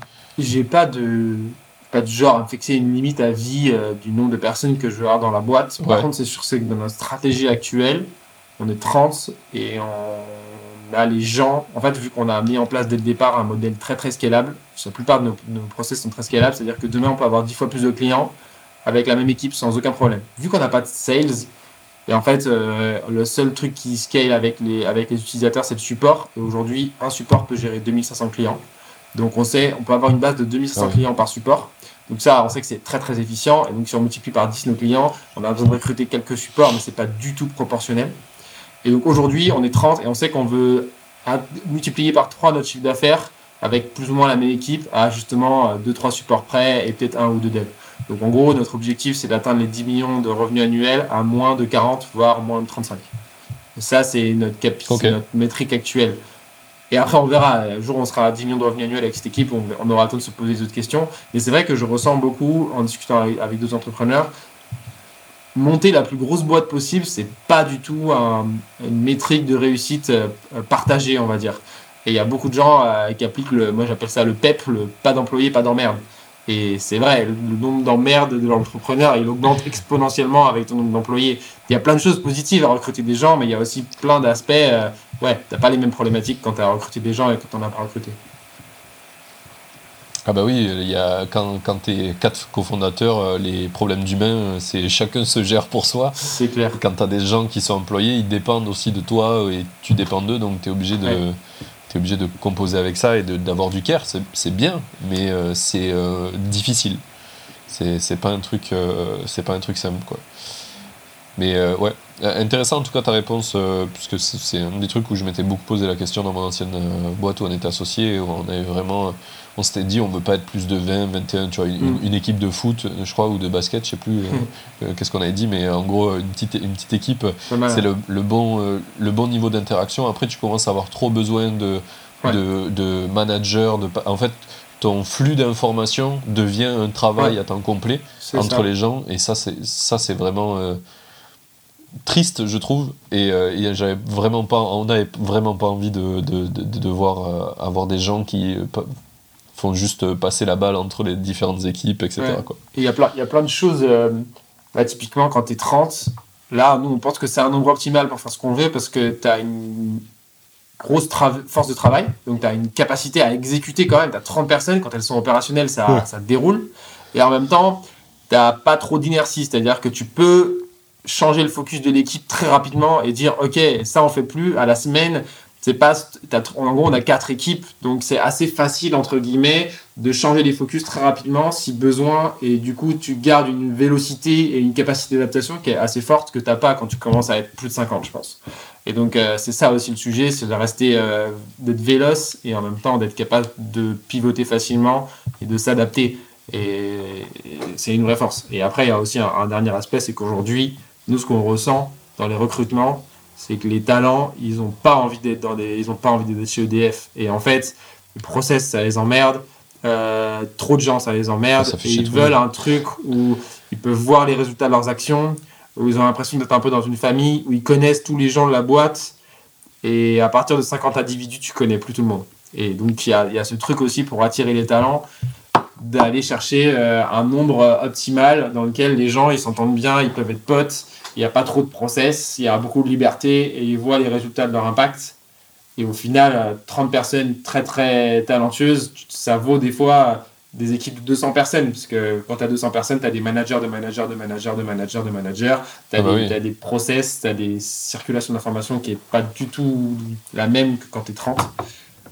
Et Et je crois que c'est euh, c'est un des produits de Facebook euh, pendant longtemps. Je sais plus si c'est Insta ou si c'est euh, WhatsApp qui, pendant des années, ils sont restés à une équipe de 20 personnes pour je gérer crois tout, que pro- ça, tout le WhatsApp, produit. quand ils ont vendu, c'était une vingtaine. Et même, même quand ils ont été intégrés, pendant longtemps, ils sont restés euh, pas beaucoup. hein. et ils ont pas scale l'équipe pendant un bon moment. C'est- Je crois que c'est quand ils ont commencé à vraiment ouvrir le, le côté business euh, dans Ouais. WhatsApp que là, ils ont eu des grosses équipes qui se sont mis en place pour, euh, pour vraiment comprendre comment ils allaient vendre et qu'est-ce qu'ils allaient apporter à des, à des B2B. Mais euh, tant que c'était euh, euh, B2C, euh, Nous, notre métrique aujourd'hui, c'est le revenu par employé. ok. C'est-à-dire que vu qu'on laisse C'est- pas de fonds, c'est- et que, en fait, notre but, c'est de maximiser ce que la boîte génère par tête. Et j'adore ce KPI parce que il te permet de vraiment choisir, tu vois, à chaque recrutement, diminue le, cap- le, le KPI, et donc tu dois vraiment peser le pour et le contre du recrutement, et est-ce que tu espères, en gros, à 6 mois, 1 an, que ce recrutement, il va améliorer le KPI global pour tout le monde, parce que tu sais qu'à un instant T, ça va avoir un impact négatif, et ton but, c'est de maximiser ce Bah revenu par employé. Et quand tu fais ça, ça te permet ensuite de, de bien, très bien payer les gens, donc de payer les gens au-dessus du marché, donc d'aller chercher des talents, des gens que tu n'aurais pas forcément eu si tu les payes euh, au minimum. Parce que quand tu as optimisé ta métrique revenu par employé, ça veut dire qu'à un moment ou à un autre, tu peux leur reverser une, une partie des bénéfices, Oui, et, t'es- enfin de- du succès de la boîte. Et le deuxième truc, c'est de pouvoir créer un environnement de travail où il n'y a pas où tu peux justement proposer un truc où tu as les moyens d'acheter des trucs et de créer un environnement de travail qui est ouf. Et nous, on a des bureaux qui sont pas du tout proportionnés à la taille de l'équipe. On, a, on a 500 mètres carrés, on a une salle de sport sur site avec du matos de salle professionnelle. Euh, on a des trucs sur lesquels on se fait plaisir et ça a un vrai impact parce qu'il y a deux tiers des gens de la boîte qui s'entraînent tous les jours à la salle.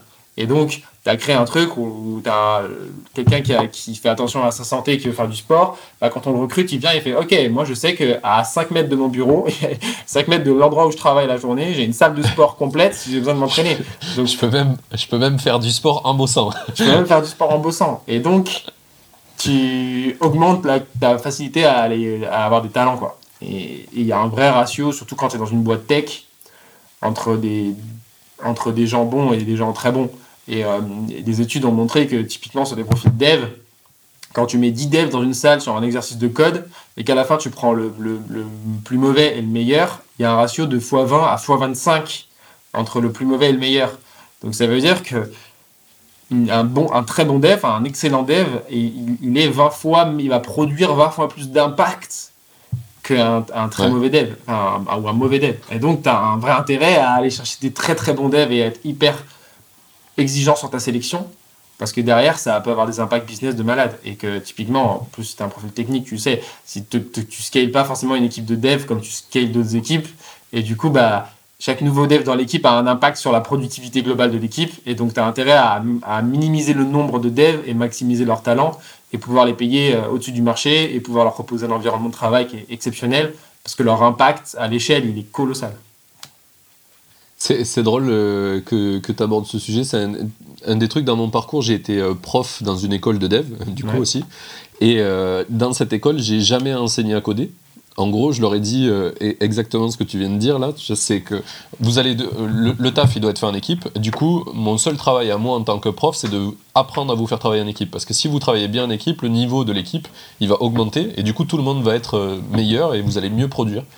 Et du coup, j'ai fait que me focus sur ça. On était deux profs, donc il y en avait un quand même qui donnait des cours de code, tu vois. Mais moi, j'ai vraiment fo- focus sur comment vous allez bien fonctionner ensemble. Et en fait, on a fait la, me- la, me- la meilleure promo de l'école en faisant ça, de toutes les années qu'il y avait eu, je crois. Ça a été la, la promo la plus performante, alors qu'il y avait un des deux profs qui a jamais, jamais fait un cours de code. Je Ouais. leur ai dit comment parler ensemble, comment résoudre des problèmes, comment bien expliquer ce qu'on fait, parce que bah, les développeurs en général, ça c'est pas très bien s'exprimer et dire ce que ça, ce que ce qu'il veut ce qu'il veut transmettre et euh, comme on le disait tout à l'heure, pour le produit, en fait, c'est tes clients, il faut savoir leur transmettre ce que tu veux, mais en fait, même dans ton équipe, il faut savoir le faire. C'est une compétence ultra importante. Et si tu l'apprends à des gens qui sont techniquement très bons à super bien transmettre ce qu'ils savent, ben, d'un coup, ton équipe, elle explose. Et ça, c'était ouf de voir ça dans l'école. Tu les voyais, genre. Euh, en fait, euh, c'est super con, mais parce que tout le monde te dit, ben, n'importe quoi. Les mecs mauvais, ils vont rester. Enfin, ils vont pas devenir bons. Tu dis, bah si, en fait, s'il est bon, ils vont expliquer aux mauvais. Ben, tout le monde va devenir très bon parce que le niveau, le seuil euh, minimum, il augmente. aujourd'hui, euh, c'était une petite On a, on a, Donc moi, je viens de Polytech Montpellier, donc on a fait un cursus qui s'appelle informatique et gestion. Donc il y avait toute une composante vraiment informatique, dev, et une composante aussi gestion, business, gestion de projet, euh, jusqu'à l'analyse financière et de la compta. Et je me souviens très bien qu'il y avait beaucoup de profil qui était plus technique et qui n'était pas très intéressé par la gestion, qui râlait et qui disait ouais on n'apprend pas à coder, euh, on n'est pas bon dans les langages, on a on arrive on, a l'impression on sort, on n'a jamais codé de notre vie, on va dans le marché du travail, on va être nul. Et en fait nous aujourd'hui sur nos tests techniques, deux tiers de notre boîte, deux tiers de nos devs, là on a une dizaine de devs, deux tiers des devs, c'est des gens qui sortent de ce cursus là. Et, et c'est les seuls à passer nos tests techniques. Et c'est ceux qui sont les plus performants. Enfin, on a, des, on a des très bons profils, mais statistiquement, dans les gens qui rentrent, on a une, qualité de gens qui sortent de cette école, alors que les gens, ils ont passé à dire 40% de leur cursus à faire de la gestion et, et de l'économie et, de la NAFI, de l'analyse financière, et, le reste à faire beaucoup de conception euh, du ML, etc., et très peu de dev finalement, et au final, c'est les meilleurs devs. Et c'est ça la logique, c'est que apprendre la syntaxe d'un langage, ça, ça tu l'apprends sur le tas euh, en faisant tes trucs et en, arrivant en école, en, en, entreprise. L'important, c'est vraiment ta capacité à travailler avec les autres, à comprendre qui, pour résoudre un problème, il y a dix solutions différentes et donc à te poser la question des impacts des solutions que tu choisis parce que bah, la solution que tu choisis aujourd'hui avec 1000 utilisateurs, elle peut avoir des impacts colossaux quand on aura 50 000. Et donc, tu as ce, ce, ce truc d'avoir cette capacité de recul, de communiquer avec les autres, de concevoir euh, l'outil comme s'il allait être utilisé par dix fois plus de gens euh, et de voir la solution qui est optimale et qui génère le moins de dettes. Et ça, c'est des choses qui t'apprends pas en faisant un peu le classroom. Enfin... Oui, oui, clairement. Mais tu vois, pour le coup, euh, c'est pas mal parce qu'on peut opposer ça avec moi, l'école que j'ai fait, Epitech, où c'est que de la technique, que de la technique, que de la technique.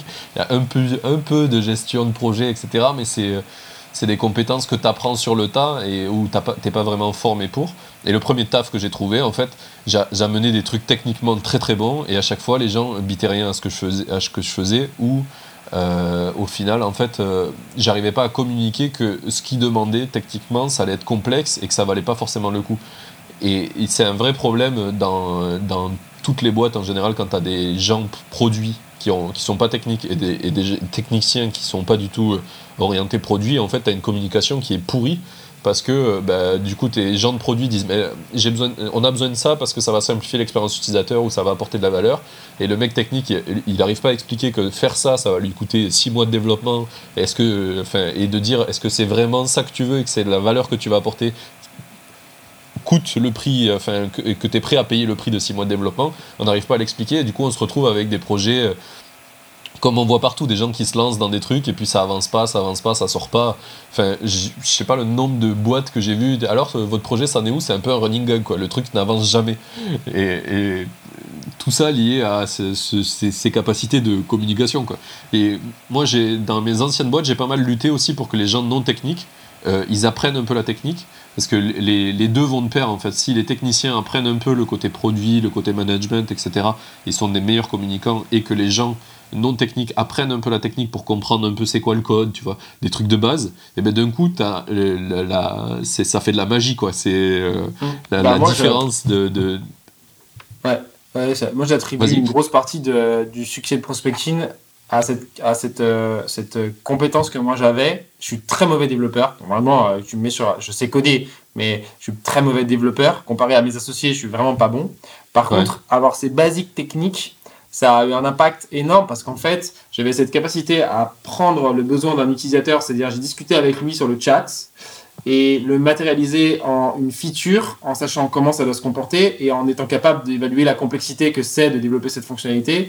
Et donc ça nous a énormément aidé pour ensuite prioriser et faire peser la complexité technique et la valeur apportée à l'utilisateur. Et au moment de prioriser tes fonctionnalités et de réfléchir à comment elles vont fonctionner, de savoir, en fait, même si c'est pas toi qui vas le coder, quel est l'impact sur le code et est-ce que c'est faisable ou pas. Et des fois, tu as un dev qui va dire non, c'est pas faisable. Si, je sais que c'est faisable, je sais que c'est compliqué à faire, mais je sais que c'est faisable. Et c'est un vrai, un vrai atout euh, parce qu'il y a beaucoup d'entrepreneurs qui se lancent à l'école de commerce, ils se lancent, ils vont trouver un CTO. Et en fait, c'est super dur d'évaluer si ton CTO il est bon si tu n'as aucune compétence technique. Et si demain il dit c'est pas possible et que tu connais rien, tu te dis bah c'est pas possible. Et, et dans l'autre sens, si toi tu es chargé, parce que le CTO veut rarement parler aux utilisateurs, donc si c'est à toi de faire remonter la fonctionnalité, c'est ah mais l'utilisateur il veut ce petit truc là et tout, euh, c'est super simple. Non, c'est pas super simple. Pour implémenter cette fonctionnalité, il faut repenser toute l'architecture. Par contre, euh, ajouter ça d'une autre manière, etc., ça c'est possible. On a une alternative qui coûte beaucoup moins et qui apporte 80% de la valeur à l'utilisateur et on va trouver ce juste milieu. Et c'est un vrai avantage et du coup, je partage ton, ton avis et ta vision qu'il faudrait aussi pas mal que les, que les profils support ou les profils business ou les profils sales, ils, arrivent à comprendre, sans entrer dans le détail, comment ça marche un peu techniquement et du coup, quelles sont les implications.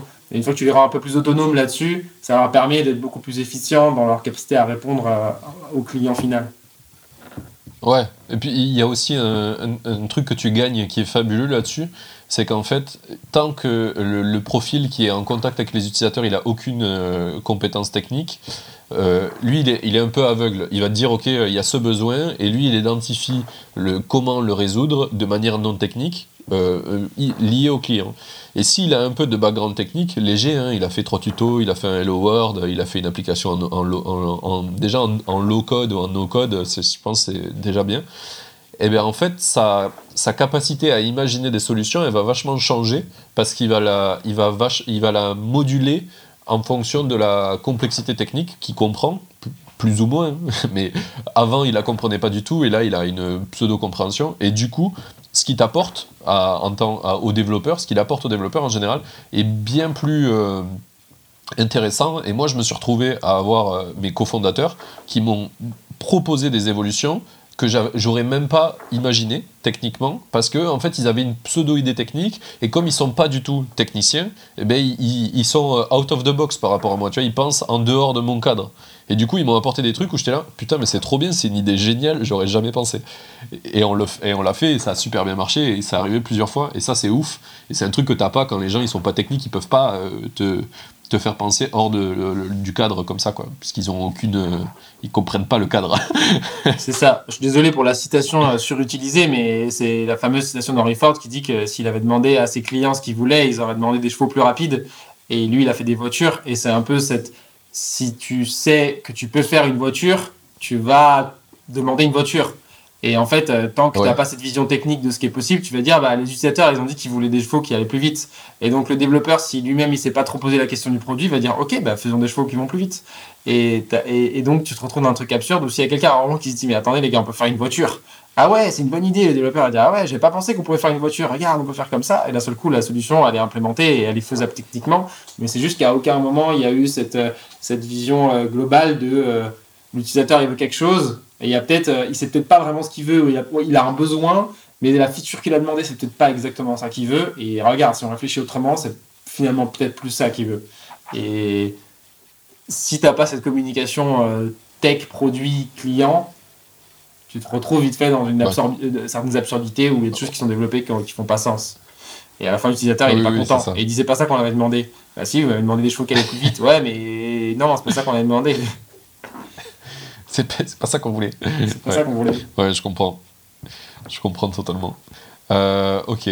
Ben, je, pense que c'était vachement intéressant ce, ce point, ce point-là et, c'était une belle, une belle petite aparté sur, sur toutes les questions que je voulais te poser.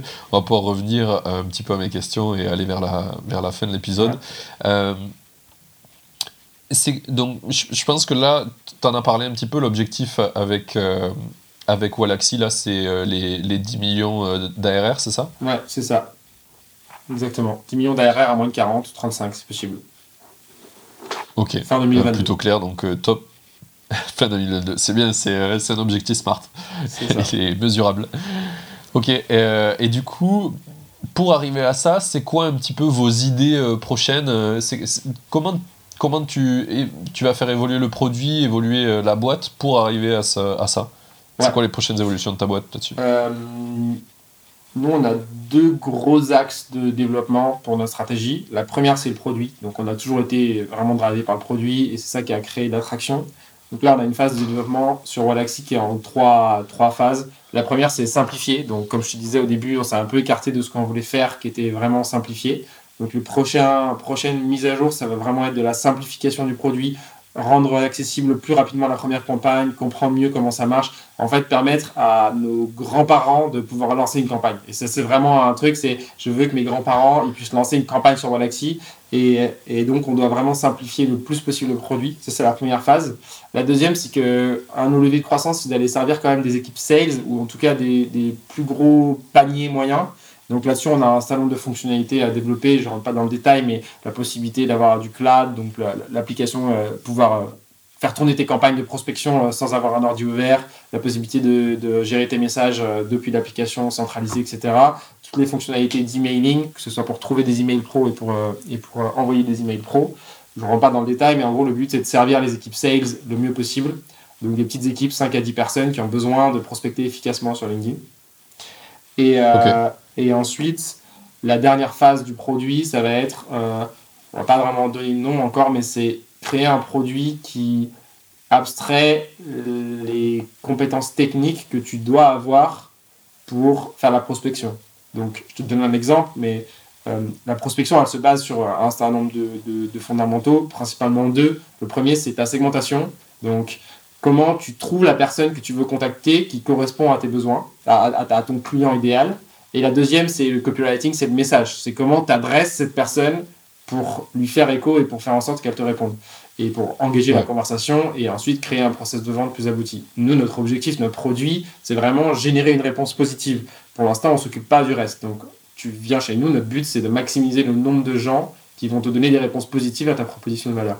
Et donc, sur cette première partie de segmentation, il y a plein de choses à faire. Typiquement, LinkedIn, c'est notre moteur, c'est notre base de données, en, gros, donc c'est là-dessus que tu viens chercher tes prospects, que tu viens trouver ton client idéal.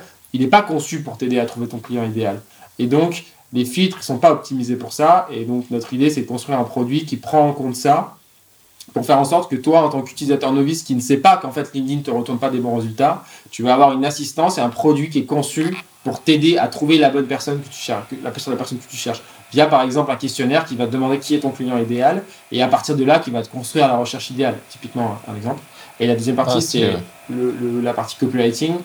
Et il y a deux niveaux de copywriting. Tu as le plus premier niveau qui est vraiment des trucs de base. Si tu arrives sur LinkedIn, tu contactes quelqu'un et tu, je te dis Salut, je m'appelle Thomas, je suis de Wallaxy. Oui, tu l'as déjà vu, c'est sur mon profil. Et je viens d'utiliser sur les 7 secondes d'attention que tu as à me consacrer, 3. Donc j'ai quand même perdu vachement d'énergie.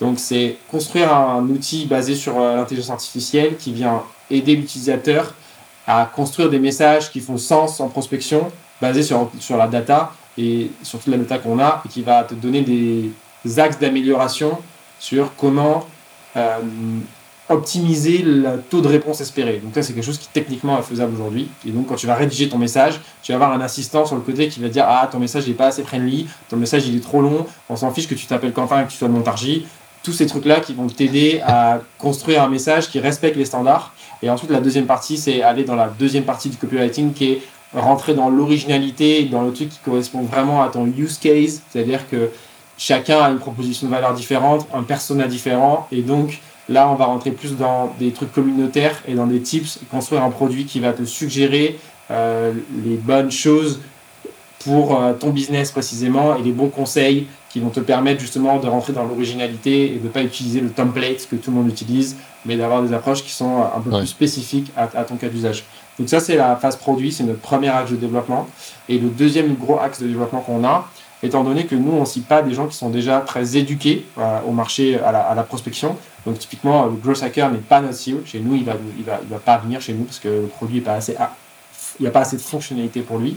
Nous, ce qu'on cible chez des gens souvent qui ne sont pas éduqués. C'est-à-dire des gens qui viennent chez nous et qui ne savent même pas qu'ils pouvaient faire de la prospection sur LinkedIn aussi facilement. Voire même qui n'ont jamais pensé à faire de la prospection sur LinkedIn.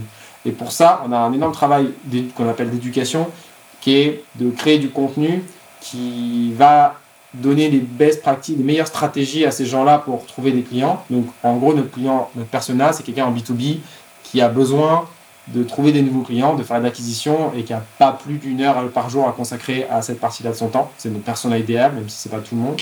Et donc, pour ça, on doit l'éduquer en, en, créant du contenu qui va l'amener à euh, prendre conscience de ce besoin et voir quelles sont les stratégies les plus adaptées.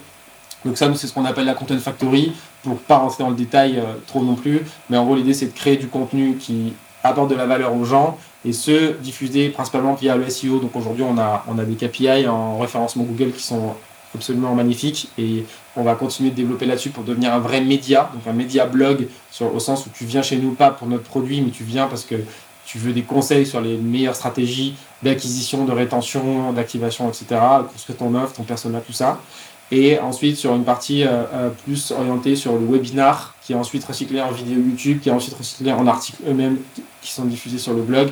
Et tout ça ensuite qui est diffusé via LinkedIn, via des posts LinkedIn où on reprend nos contenus, on les découpe en format plus court et euh, qu'on appelle Snack Content, où on va rendre le savoir un peu plus accessible sous forme de différents posts LinkedIn. Et ensuite, tout ça se grève dans une toile d'araignée assez complexe où notre but c'est que si tu rentres à un point de touche, donc tu vois un webinar, le but, c'est qu'il y a un certain nombre d'appels à l'action qui te permettent d'aller vers un autre point de touche. Ça peut être rejoindre notre communauté Facebook, ça peut être euh, t'abonner à une newsletter, ça peut être euh, prendre un, retargeting ads euh, sur un autre canal. Mais l'idée toujours, c'est que quand quelqu'un rentre dans la toile d'araignée, vu que tu n'es pas éduqué, vu que tu sais pas encore vraiment que tu as besoin de notre outil, on a besoin d'avoir plusieurs points de touche. Et donc, on construit vraiment cette toile d'araignée où le but, c'est que on va pas te convertir à premier point de touche. Notre objectif, c'est de maximiser les points de touche avec toi pour te convertir dans, dans, la suite. Et donc, on est dans une stratégie de long terme où euh, quelqu'un qui nous connaît aujourd'hui via un post LinkedIn convertira peut-être que dans six mois. Mais par contre, quand il convertira, il sera éduqué et on ne sera pas forcément dans une approche très euh, sales. Et ça, c'est vraiment le deuxième gros axe de travail. Content Factory, ce qu'on appelle. Il sera convaincu, quoi. Il a, en fait, c'est euh, au bout de six mois, c'est lui qui vient chercher et qui dit en fait, je veux ton produit. Exactement. C'est plutôt qu'il dit, hé, regarde. c'est ça. Je vois, je vois.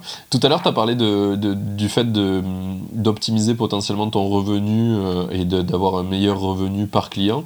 C'est comment tu gères ça? Tu qu'un qu'un pricing? Tu as plusieurs pricing C'est un petit peu le. Tout à l'heure, j'ai parlé d'optimiser le revenu par employé, ce qui est un peu différent parce que du coup, c'est optimiser le revenu de la boîte par employé. Et ensuite, comment tu augmentes ton revenu?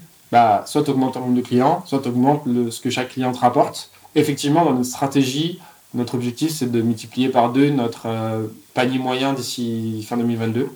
Et pour ça, on a un certain nombre de leviers. Aujourd'hui, le produit n'est pas très cher. Euh, ça va. On a plusieurs. Donc, pour répondre à ta question, pardon, on a plusieurs pricing. Ouais, ça fait. En gros, c'est 25 euros par mois, 50 euros par mois, 80 euros par mois. Donc, selon les fonctionnalités auxquelles tu veux accéder. Et euh, dans ces leviers de croissance, de, de, dans ces leviers d'augmentation du panier moyen, on en a trois. Le premier, bah, le panier moyen, c'est que l'utilisateur il reste plus longtemps. Donc, c'est diminuer euh, ce qu'on appelle le taux de churn, qui est le nombre de gens qui annulent leur abonnement. Donc, faire en sorte que ce taux-là diminue en augmentant la satisfaction client, en personnalisant l'expérience, en fournissant plus de contenu éducatif qui fait que l'utilisateur a des meilleures performances avec ses campagnes et reste plus longtemps. Parce que souvent, il part pas pour l'outil, il part parce qu'il n'a pas des bonnes performances. Et souvent, c'est lié au fait qu'il ne respecte pas les bonnes pratiques. Le deuxième point, euh, c'est la partie faire passer un utilisateur d'un plan un plan A à un plan B ou payer des fonctionnalités supplémentaires. Donc, typiquement, bah, c'est faire passer du plan à 50 euros à du plan à 80 euros. Donc, ou dans le futur, on va ajouter des fonctionnalités supplémentaires qui seront payantes. Donc, typiquement, la messagerie intégrée, ça va être une feature en plus payante. Euh, le cloud, ça va être une feature en plus payante. Et donc, l'idée, c'est aussi un peu, entre guillemets, débouillanter la grenouille. C'est-à-dire que tu as un prix d'appel à 25 euros par mois où tu as accès à un certain nombre de fonctionnalités. Et ensuite, s'il y a des fonctionnalités que tu veux en plus, on va te les faire goûter un petit peu dans le produit. Et si elles s'intéressent, à un moment, on va chercher un top sell vers un, plan supérieur. Et donc, essayer de maximiser ton revenu par par un client. Et le troisième levier de croissance, c'est juste l'augmentation des prix tout court. Euh, on l'a déjà fait euh, trois fois dans l'histoire de la boîte et ça a toujours eu un impact positif. C'est-à-dire que plus le produit gagne en notoriété et il gagne en feature et en valeur et en qualité, plus on estime qu'on peut augmenter les prix. Et donc on fait ça à intervalles réguliers, à peu près tous les 8 mois, 10 mois, on augmente le pricing. Et en général, ça a un effet très positif sur le revenu. Et donc là, sûrement, les pricing qui vont augmenter, typiquement, c'est notre plan le plus élevé, qui est à 80 euros aujourd'hui, qui va sûrement passer à 100 euros dans les mois à venir parce qu'il gagne beaucoup de valeur avec les fonctionnalités qu'on ajoute. Et donc tout ça va avoir comme objectif de maximiser le revenu par personne, par client. Ok. Stylé, très bien répondu. Euh, par rapport à ça, j'ai une question. Euh, tu fais partie de la team euh, quand tu augmentes les plans, tu augmentes tout le monde ou tu augmentes que les nouveaux clients? Je augmente que les nouveaux clients. Intéressant. J'ai aucun Français pratiquement qui, qui augmente les clients actuels avec un nouveau pricing. C'est assez ouf. C'est vrai que c'est un sujet parce que ça nous générait significativement plus de revenus mais aussi parce qu'aujourd'hui, on a quand même 40 à 50% de nos clients qui sont français. Donc on est à peu près à moite-moite sur euh, français et étrangers, et on tend vers plutôt deux tiers étrangers, un tiers français. Et du coup, euh, bah, les Français ne le font pas parce que les Français sont plus. Comment dire sont moins tolérants là-dessus. Comment le dire politiquement correct? Ouais, voilà. Les Français... Non, mais un Américain, tu lui dis ton pricing il va monter de 20%, et il dit bah ok, si le produit il a gagné 20% de valeur, je paye 20% plus cher. Ça ne pose pas de problème. Le français, tu lui dis ton, ton pricing il va monter de 20%, et il dit bah non, avant je payais 100, je veux pas payer 120. Et il peut partir même si le produit le satisfait juste pour ça. Et quand tu as une logique quand même de où 50% de nos clients aujourd'hui viennent du referral, donc vraiment de la notion de bouche à oreille, tu es obligé d'essayer de maintenir ta base satisfaite et d'éviter ce genre de frustration, parce que ça a un impact derrière sur le, sur le bouche à oreille. Mais euh, l'avantage, entre guillemets, c'est qu'on a un usage assez saisonnier de notre produit. C'est-à-dire qu'on a beaucoup de gens qui viennent, ils utilisent trois mois, ils s'en vont, ils reviennent trois mois plus tard, ils réutilisent. Et donc, à partir du moment où tu as annulé ton abonnement, si tu en reprends un nouveau, tu es sur les nouveaux pricing. Donc, on sait que sur ah. un, temps moyennement long, les, beaucoup d'utilisateurs vont se retrouver sur les nouveaux pricing quand même. Ok, ouais. Genre, t'as plus beaucoup d'utilisateurs actuellement qui sont sur ton premier pricing, quoi. Non, non, non. Ok. Trop cool. Ben, merci pour la réponse. C'est euh, vachement intéressant. Chaque fois, je, j'essaye, de la, de la poser parce que. Ah, c'est une bonne question. c'est, vrai que le sujet du pricing en France, euh, on veut toujours se sous-pricer et on, oublie qu'un levier de croissance énorme, bah, c'est de monter tes prix en fait. Et nous, des fois, on a monté nos prix de 25%, on a augmenté notre chiffre d'affaires de 25%. Donc en vrai, euh, si ton produit, il a, il a, une bonne traction, que tu commences à avoir un bon bouche à oreille, que tu as un effet de marque, bah, il n'y a pas de raison de ne pas augmenter tes prix. oui, oui, c'est tu, tu, tu, prêches un convaincu, tu sais pas à quel point. le tout premier produit euh, que j'ai que j'ai fait qui a fait de l'argent, c'est une application, euh, c'est un timer pour faire du CrossFit, tu vois, donc euh, très très simple. Et je l'ai fait en tant que démo pour montrer que je savais faire ça parce que j'essayais de vendre mon, mon, mon, ma boîte où je faisais un startup studio où j'essayais d'aider les gens à lancer leur premier leur premier MVP quoi. Et, et du coup, on avait fait ça en tant que démo. Pour nous, ça n'a aucune valeur, c'est toujours la même histoire. La valeur perçue euh, techniquement était faible, donc du coup, ça n'avait pas beaucoup de valeur. Et euh, en fait, en, quand on le met en téléchargement, le deux premiers mois, je, prends, je pense qu'on prend 20 000 téléchargements. Alors que l'app sort de nulle part, c'est la première app qu'on met sur le store. Tu vois. Nous, on est un peu choqués, mais on se dit, ok, 20 000 téléchargements, et l'app, on l'a mis gratuite, bien entendu. Et le, seul truc euh, qu'on va dire qui est particulier sur cette app, c'est qu'on a copié-collé le design, genre euh, au pixel près, de ce qu'il y a dans les timers de CrossFit, euh, aux salles de CrossFit. Aucune app ne faisait ça, jusque-là, ils avaient inventé leur design, nous, on a fait du copier-coller, parce que mon pote qui kiffe le CrossFit, il me dit, il n'y en a aucun qui ressemble au truc qu'on a à la salle de CrossFit, c'est nul, on a que des trucs où les mecs, ils inventent une UI, on s'en fout, nous, on veut le même truc. Et c'est toujours un truc qui nous différencie d'ailleurs de tous les autres, ça c'est Mais j'avais pas mis de prix là-dessus, et euh, au confinement, il y a deux ans, là, au premier confinement, on prend 400% de téléchargement en plus, donc on était déjà, je sais plus à combien, à 60 000 téléchargements, un truc comme ça, et là on prend par jour 400% de téléchargement en plus, on se dit putain, c'est ouf d'avoir autant de téléchargements, tu vois, et du coup j'ai mis un prix dessus au hasard, j'ai mis 2,50€, tu vois, ça a pas bougé la conversion. Et là tu te dis putain, tout le temps, tous les, 60 000 téléchargements que j'ai eu, si j'avais mis 2 euros, j'aurais été bien. Ouais, mais ça marche pas comme ça parce que tu as besoin que le truc soit top dans les stores, qu'il ait une preuve sociale, qu'il ait. Ouais, la preuve sociale, ça fait la différence. Aujourd'hui, nous, tu viens sur euh, la page Walaxy, on a 10 000 utilisateurs, c'est pas beaucoup encore, mais on a 130 euh, avis à 4,9 sur 5. Donc tu as une forme de preuve sociale euh, sur des outils comme ça où, bah ouais, le premier contact que tu as sur tout ce qui est store, justement Chrome Store, Apple Store, ce premier contact, c'est c'est quoi le nom, c'est quoi les trois visuels qui sont proposés, et c'est quoi la preuve sociale. Et donc l'impact de la preuve sociale, quelle est la note et combien il y a d'utilisateurs, ça fait toute la différence. Et peut-être que si tu avais mis ton pricing de, départ à 2 euros, tu n'aurais jamais fait un téléchargement. Ça c'est sûr.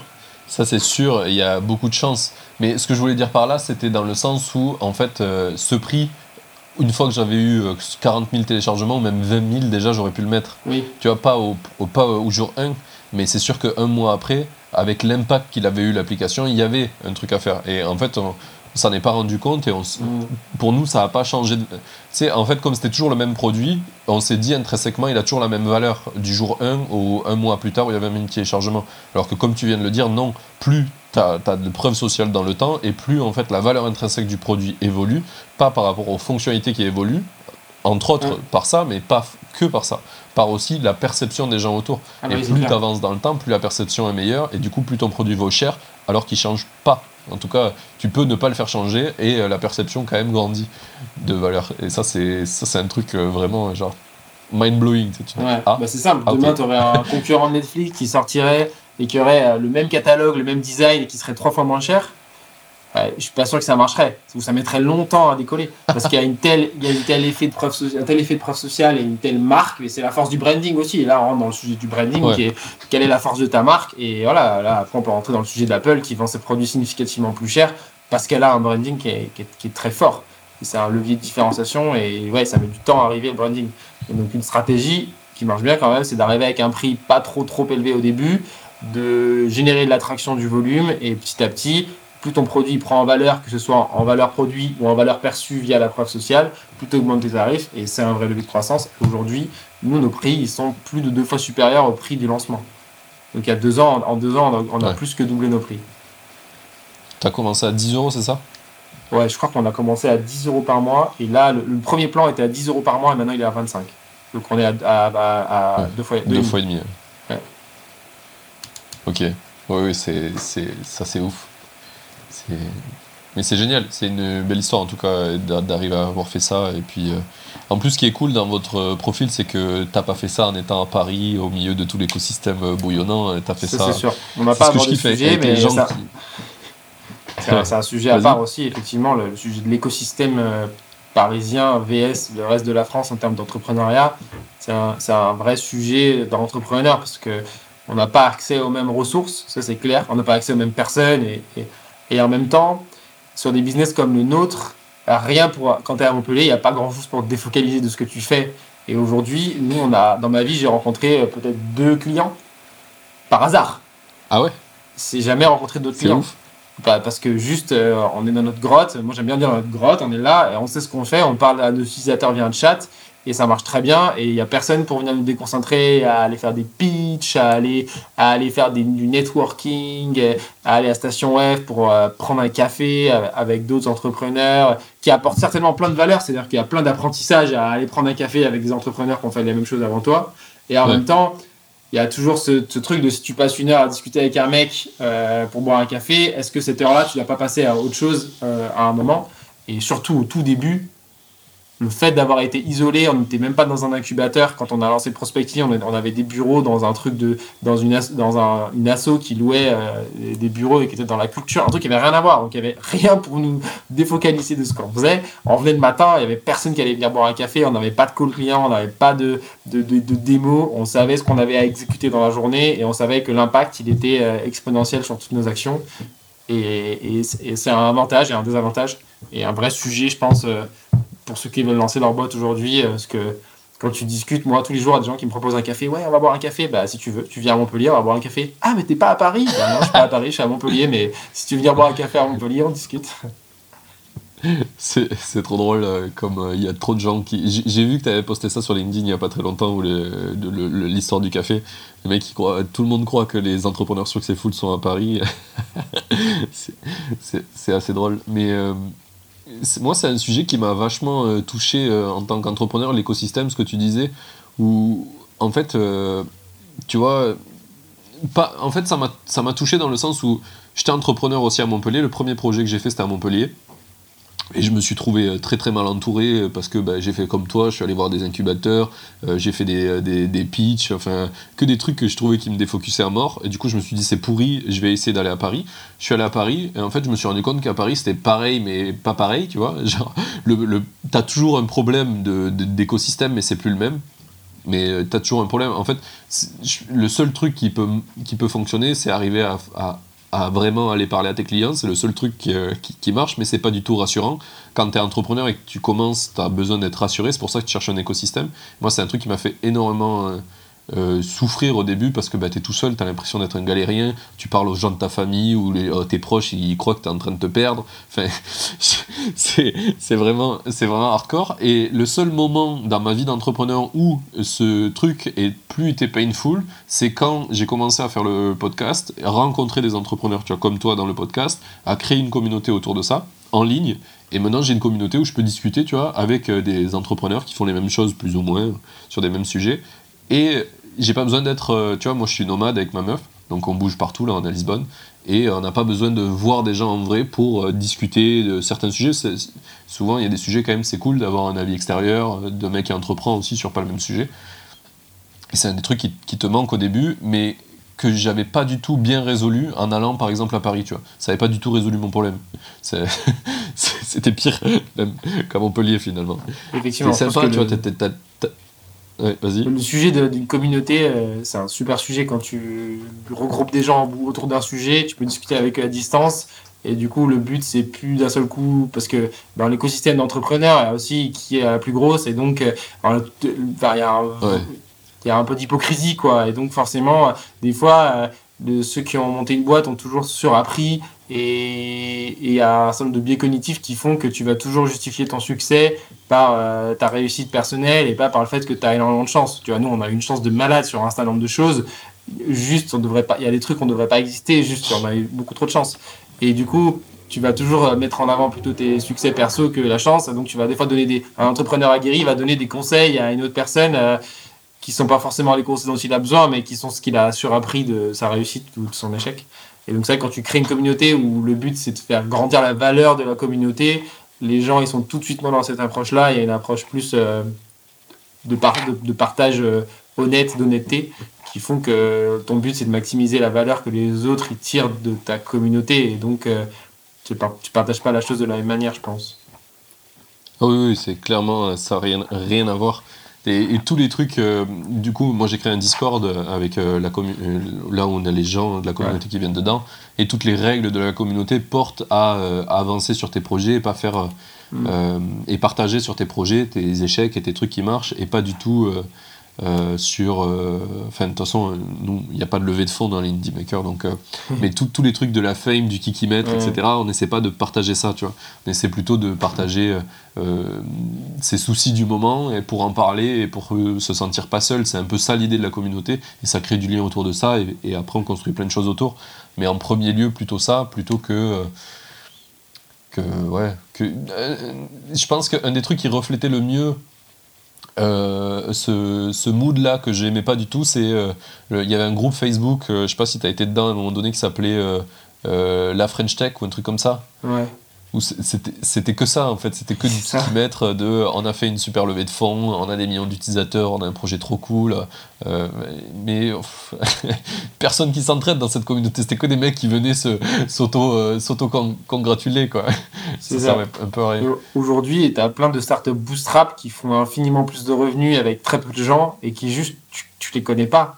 Parce que la différence entre une boîte qui lève des fonds et une boîte qui en lève pas, c'est que souvent, une boîte qui en lève pas, son but, c'est quoi? C'est de servir ses utilisateurs, alors qu'une boîte qui lève, c'est de servir ses investisseurs.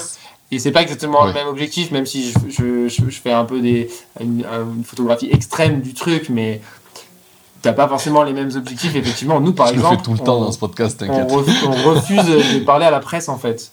Pendant le premier projet, on parlait beaucoup à la presse parce qu'on pensait que c'était, ça faisait partie de trucs importants. Et en fait, aujourd'hui, moi, je refuse des interviews avec, des- avec la presse parce que c'est pas ma cible, ça m'intéresse pas qu'un outil de prospection automatisé il apparaisse dans, dans le journal, si tu veux. Ça peut plus me desservir qu'autre chose. Donc, euh, et, et, et les journalistes, souvent, ils sont. Bon, j'ai deux parents journalistes, donc euh, je ne critiquerai pas trop les journalistes, mais ils sont souvent euh, un peu. euh, choqués que tu leur refuses une interview. Et ils n'ont pas l'habitude qu'un entrepreneur leur dise non non mais moi apparaître dans votre média ça m'intéresse pas. Même c'est gratuit. Non mais ça ne m'intéresse pas. J'ai aucun intérêt à communiquer avec votre audience. Je vais juste perdre une heure. donc je vais perdre une heure et potentiellement avoir des gens qui détestent ce que je fais parce qu'il y a forcément des gens qui détestent ce que je fais qui vont venir euh, m'embêter. Donc ça n'a pas d'intérêt pour moi. Et, et, et c'est vrai qu'il y a ce- cette différence entre la startup bootstrap où tu as des mecs je sais pas si tu vois la boîte Hunter par exemple qui ont des, qui ont des qui sont 10 et en full remote et ils ont des KPI qui sont incroyables et en fait personne les connaît. Personne les connaît et tu n'entends pas parler d'eux ils ont juste un produit qui dessert bien qui sert bien des utilisateurs ils n'ont rien besoin de faire de plus. Alors que quand tu commences à lever bah, il faut communiquer sur ta levée de fonds il faut en faire un levier de croissance de visibilité et il y a des business pour lesquels c'est utile. Typiquement en B2C c'est utile. Mais sur des business B2B euh, enfin, sur des B2B selon ta cible c'est vraiment pas pertinent oui, et puis, puis ce que tu disais tout à l'heure, c'est que ton focus est plus le même, en fait. c'est pour ça, tu vois, le, truc qui a fait que je fais ce podcast et que je fais mes projets maintenant en indépendant, c'est que j'ai fait la course à la Startup euh, Nation avec euh, essayer de lever des fonds et tout ça, et en fait j'ai vu qu'on passait notre temps à satisfaire des investisseurs plutôt que nos clients. Il y avait des besoins clients, on disait, les, clients, ils ont dit qu'ils avaient besoin de ça. Et les investisseurs, ils disent, ouais, non, nous, on pense que c'est de la merde, vous allez faire ça plutôt. c'est très grossièrement dit, mais c'est souvent arrivé. Et ouais, du coup, ma copine travaille avec des investisseurs, et euh, globalement, même s'ils sont super sympas, ben, elle a quand même le truc de, il faut, enfin, leur boîte, ils doivent souvent valider avec les invests, est-ce que ça va dans la, mm. est-ce que ça leur va, parce que ben, tu es obligé de leur, leur prendre, du, de prendre du feedback, si tu fais les trucs sans les consulter, ça va vraiment être pire. Mais du coup, comme tu les consultes, ils ont un impact dans ton choix, et tu fais pas toujours les meilleurs choix. Euh, mm. Enfin, je sais qu'ils auraient été bootstrap, ils auraient fait des choix différents, et ça aurait peut-être peut-être être mieux pour les utilisateurs. Et ça, je trouve euh, dommage dans, les, dans tout ce qui est euh, cette course à la, que tu es obligé de faire en fait quand tu es en levée de fonds, etc. Tu vois, BFM. Euh, Il y a des aspects positifs sûrement parce que tu as aussi des gens qui vont t'aider et qui ont vu d'autres boîtes faire la même chose et qui vont t'apporter sûrement de la valeur à un moment ou à un autre. Mais nous, par exemple, dans notre stratégie, on se voit plus lever à 10 millions de revenus parce qu'on sait, on sait comment on va aller à 10 millions, mais on ne sait pas encore comment on va aller à 100 millions. Et donc, lever à ce moment-là pour avoir des gens qui vont t'aider à passer à une nouvelle phase de la boîte, c'est intéressant ce que euh, ce qu'ils nous on pense que ce qu'ils ont à nous apporter de 10 à 100 est plus important que ce qu'ils nous ont, qu'ils ont à nous apporter maintenant. Et en même temps, euh, je sais pas si on pourrait faire ce qu'on a fait là euh, avec notre salle de sport, avec on a allumé des barbecues au lance-flammes, on achète la meilleure cafetière du monde, machine à machine à café du monde, et on a des délires comme ça, et on a cette forme de liberté d'être à Montpellier. dans le soleil et, et de pas avoir d'investisseurs qui est quand même, et de maximiser le revenu par employé, qui nous donne une liberté et un truc que moi je trouve fondamental dans l'entrepreneuriat, qui est de s'amuser en fait. Et on s'éclate. Et franchement, je préfère faire moins de revenus, avoir moins de gens, être moins successful euh, d'un point de vue euh, euh, métrique extérieur, mais tous les matins à me marrer, plutôt que d'être là, d'avoir des investisseurs qui, viennent me faire chier toutes les deux semaines, qui veulent mettre en cause nos décisions, et, et de devoir aller parler à BFM pour dire à quel point notre boîte elle est bien je, te, comprends totalement. Et je pense que effectivement, si tu arrives à, 10 millions de revenus et que là tu vas chercher des investisseurs, c'est pas du tout la même relation que tu as avec eux. Là, en fait, mm. euh, ils viennent vraiment euh, essayer de compléter un truc que tu as déjà très bien fait, alors mm. que plus s'ils arrivent très tôt dans ton dans ton dans l'équation, comme euh, ça arrive très souvent où tu fais un petit seed à 150, 300 k mais là, en fait, euh, tu leur dois tout. Parce que tu gagnais pas d'argent. Si mm. tu le fais, c'est que tu gagnais pas d'argent, euh, souvent, ou très peu, pas assez pour vivre. Et, euh, et du coup, tu, tu, en fait, et tu vis grâce à eux, grâce à leur argent. Et c'est un peu. la relation, elle devient beaucoup plus toxique, quoi, pour toi. Parce que, parce que bah, tu leur dois beaucoup. Et du coup, bah, même si tu es très libre et qu'ils veulent te laisser très libre, tu vas te sentir redevable, forcément. Euh, on est tous humains, euh, et, du coup ça, crée un biais, infini, je pense. Mais après, je suis d'accord avec toi, il y a plein de, secteurs où euh, c'est utile et où ça peut être sympa, mais je pense qu'on a, un peu surjoué le jeu de, des levées de fonds en mode c'est trop bien et tout le monde est content en oubliant de se dire que c'est très sectoriel. Il y a des secteurs où, par exemple, si tu vas faire du B2C, to consumer, la levée de fonds, c'est assez important parce qu'il te mm. faut beaucoup, souvent beaucoup d'utilisateurs, que tes marges sont beaucoup plus basses parce que bah, tu peux pas demander euh, tu vois, 50 balles par mois à l'utilisateur et euh, customer euh, normal, il ne le payerait pas, alors qu'un business, of course, tu vois. Et, et, du coup, du coup, je pense que là, ça a plus de sens. Ça a aussi plus de sens, par exemple, pour tout ce qui va être. Euh, tu as un produit qui a besoin de RD. Bien sûr. qui, qui semble avoir euh, quelque chose de bien, mais tu vois, genre un Oculus Rift. Tu veux faire un mhm. Oculus, tu peux pas le bootstrap. Ça va être super mhm. dur. Par contre, ah c'est clair. Je suis d'accord avec toi. Je suis pas euh, à, du genre à cracher sur la levée de fonds en disant c'est forcément mauvais. Bien au contraire, je pense qu'il y a plein de business où c'est indispensable. Par contre, il y a une... mais par contre, c'est pas indispensable à tous les business. Et c'est ça la, la- le sujet. C'est Ouais. quand tu lances ton business, est-ce que c'est indispensable pour toi ou est-ce que tu vas lever des fonds parce que tout le monde le fait? Et c'est pareil, si t'as pas de dev dans ton équipe et que tu veux lancer un SaaS, tu as besoin d'aller chercher des, des talents et donc tu vas peut-être avoir besoin de lever. Mais ceux qui disent euh, le SaaS B2B c'est cash intensive, c'est cash intensive, non, c'est pas cash intensive. Ça coûte pas cher de faire du SaaS B2B. Et si tu as deux devs avec toi qui peuvent taffer gratos pendant six mois, t'as pas besoin de lever des fonds parce que c'est- facile de rentabiliser un SaaS. Une fois que tu as ton MVP, ça te coûte zéro de serveur, enfin ça te coûte rien de serveur aujourd'hui. N'importe qui peut déployer un truc et, et tu vas chercher tes premiers utilisateurs à la main euh, sur LinkedIn. Et ça y est, tu as vite fait d'atteindre un, un- un revenu minimum viable, quoi. Donc Mm. c'est pas la même discussion. On peut pas faire de généralité, quoi. C'est pas la même discussion selon les business que, que tu veux lancer. Et selon ton ambition aussi. Si tu as envie d'aller monter une boîte euh, euh, qui va être le plus vite possible une licorne et avoir le plus vite possible 500 employés, peut-être que la meilleure stratégie, c'est d'aller lever. Ça, c'est juste bien définir en tant qu'entrepreneur quelle est, quelles sont tes métriques de réussite personnelle.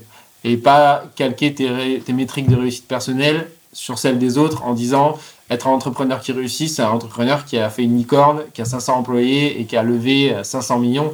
Bah non, tu peux être un entrepreneur qui a réussi si ton objectif c'est d'atteindre tel tel revenu mensuel euh, personnel ou euh, euh, d'exit une boîte à 1 million ou euh, d'avoir 30 employés. Enfin, chacun a sa ou d'avoir un business où tu peux travailler 4 heures par jour et le reste du temps Ouais. euh, profiter de la vie et bien gagner ta vie. Chacun a sa métrique, mais il faut juste bien au moment de lancer sa boîte se et dans la vie de sa boîte se demander quelles sont les métriques que tu veux optimiser.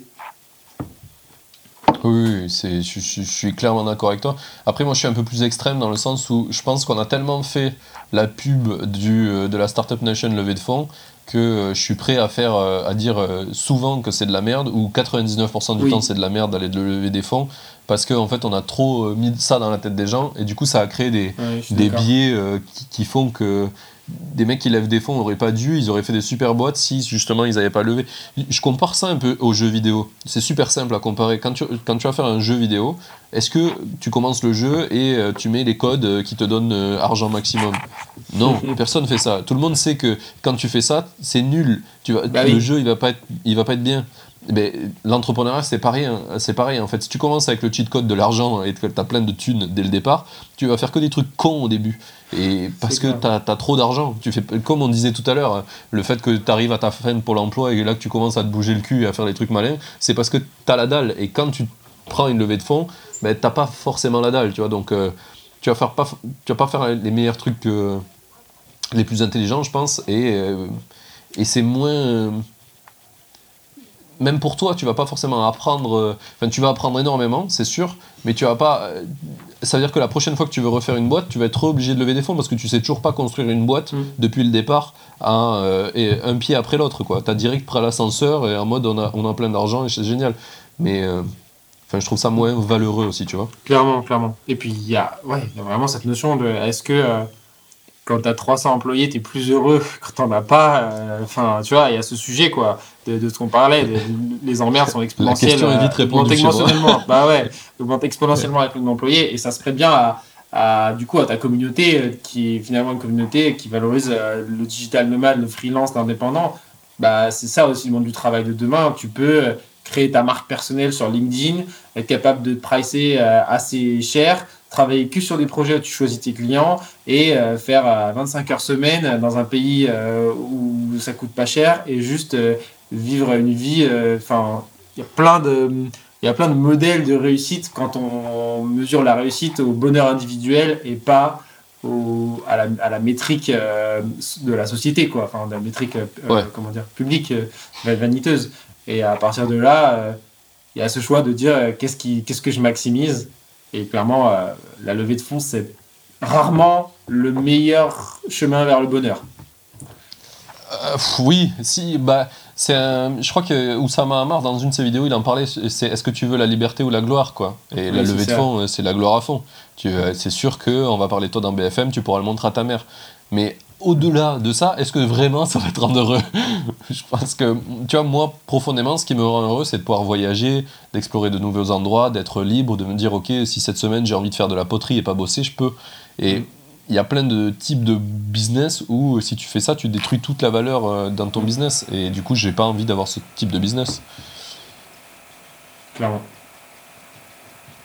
Trop bien.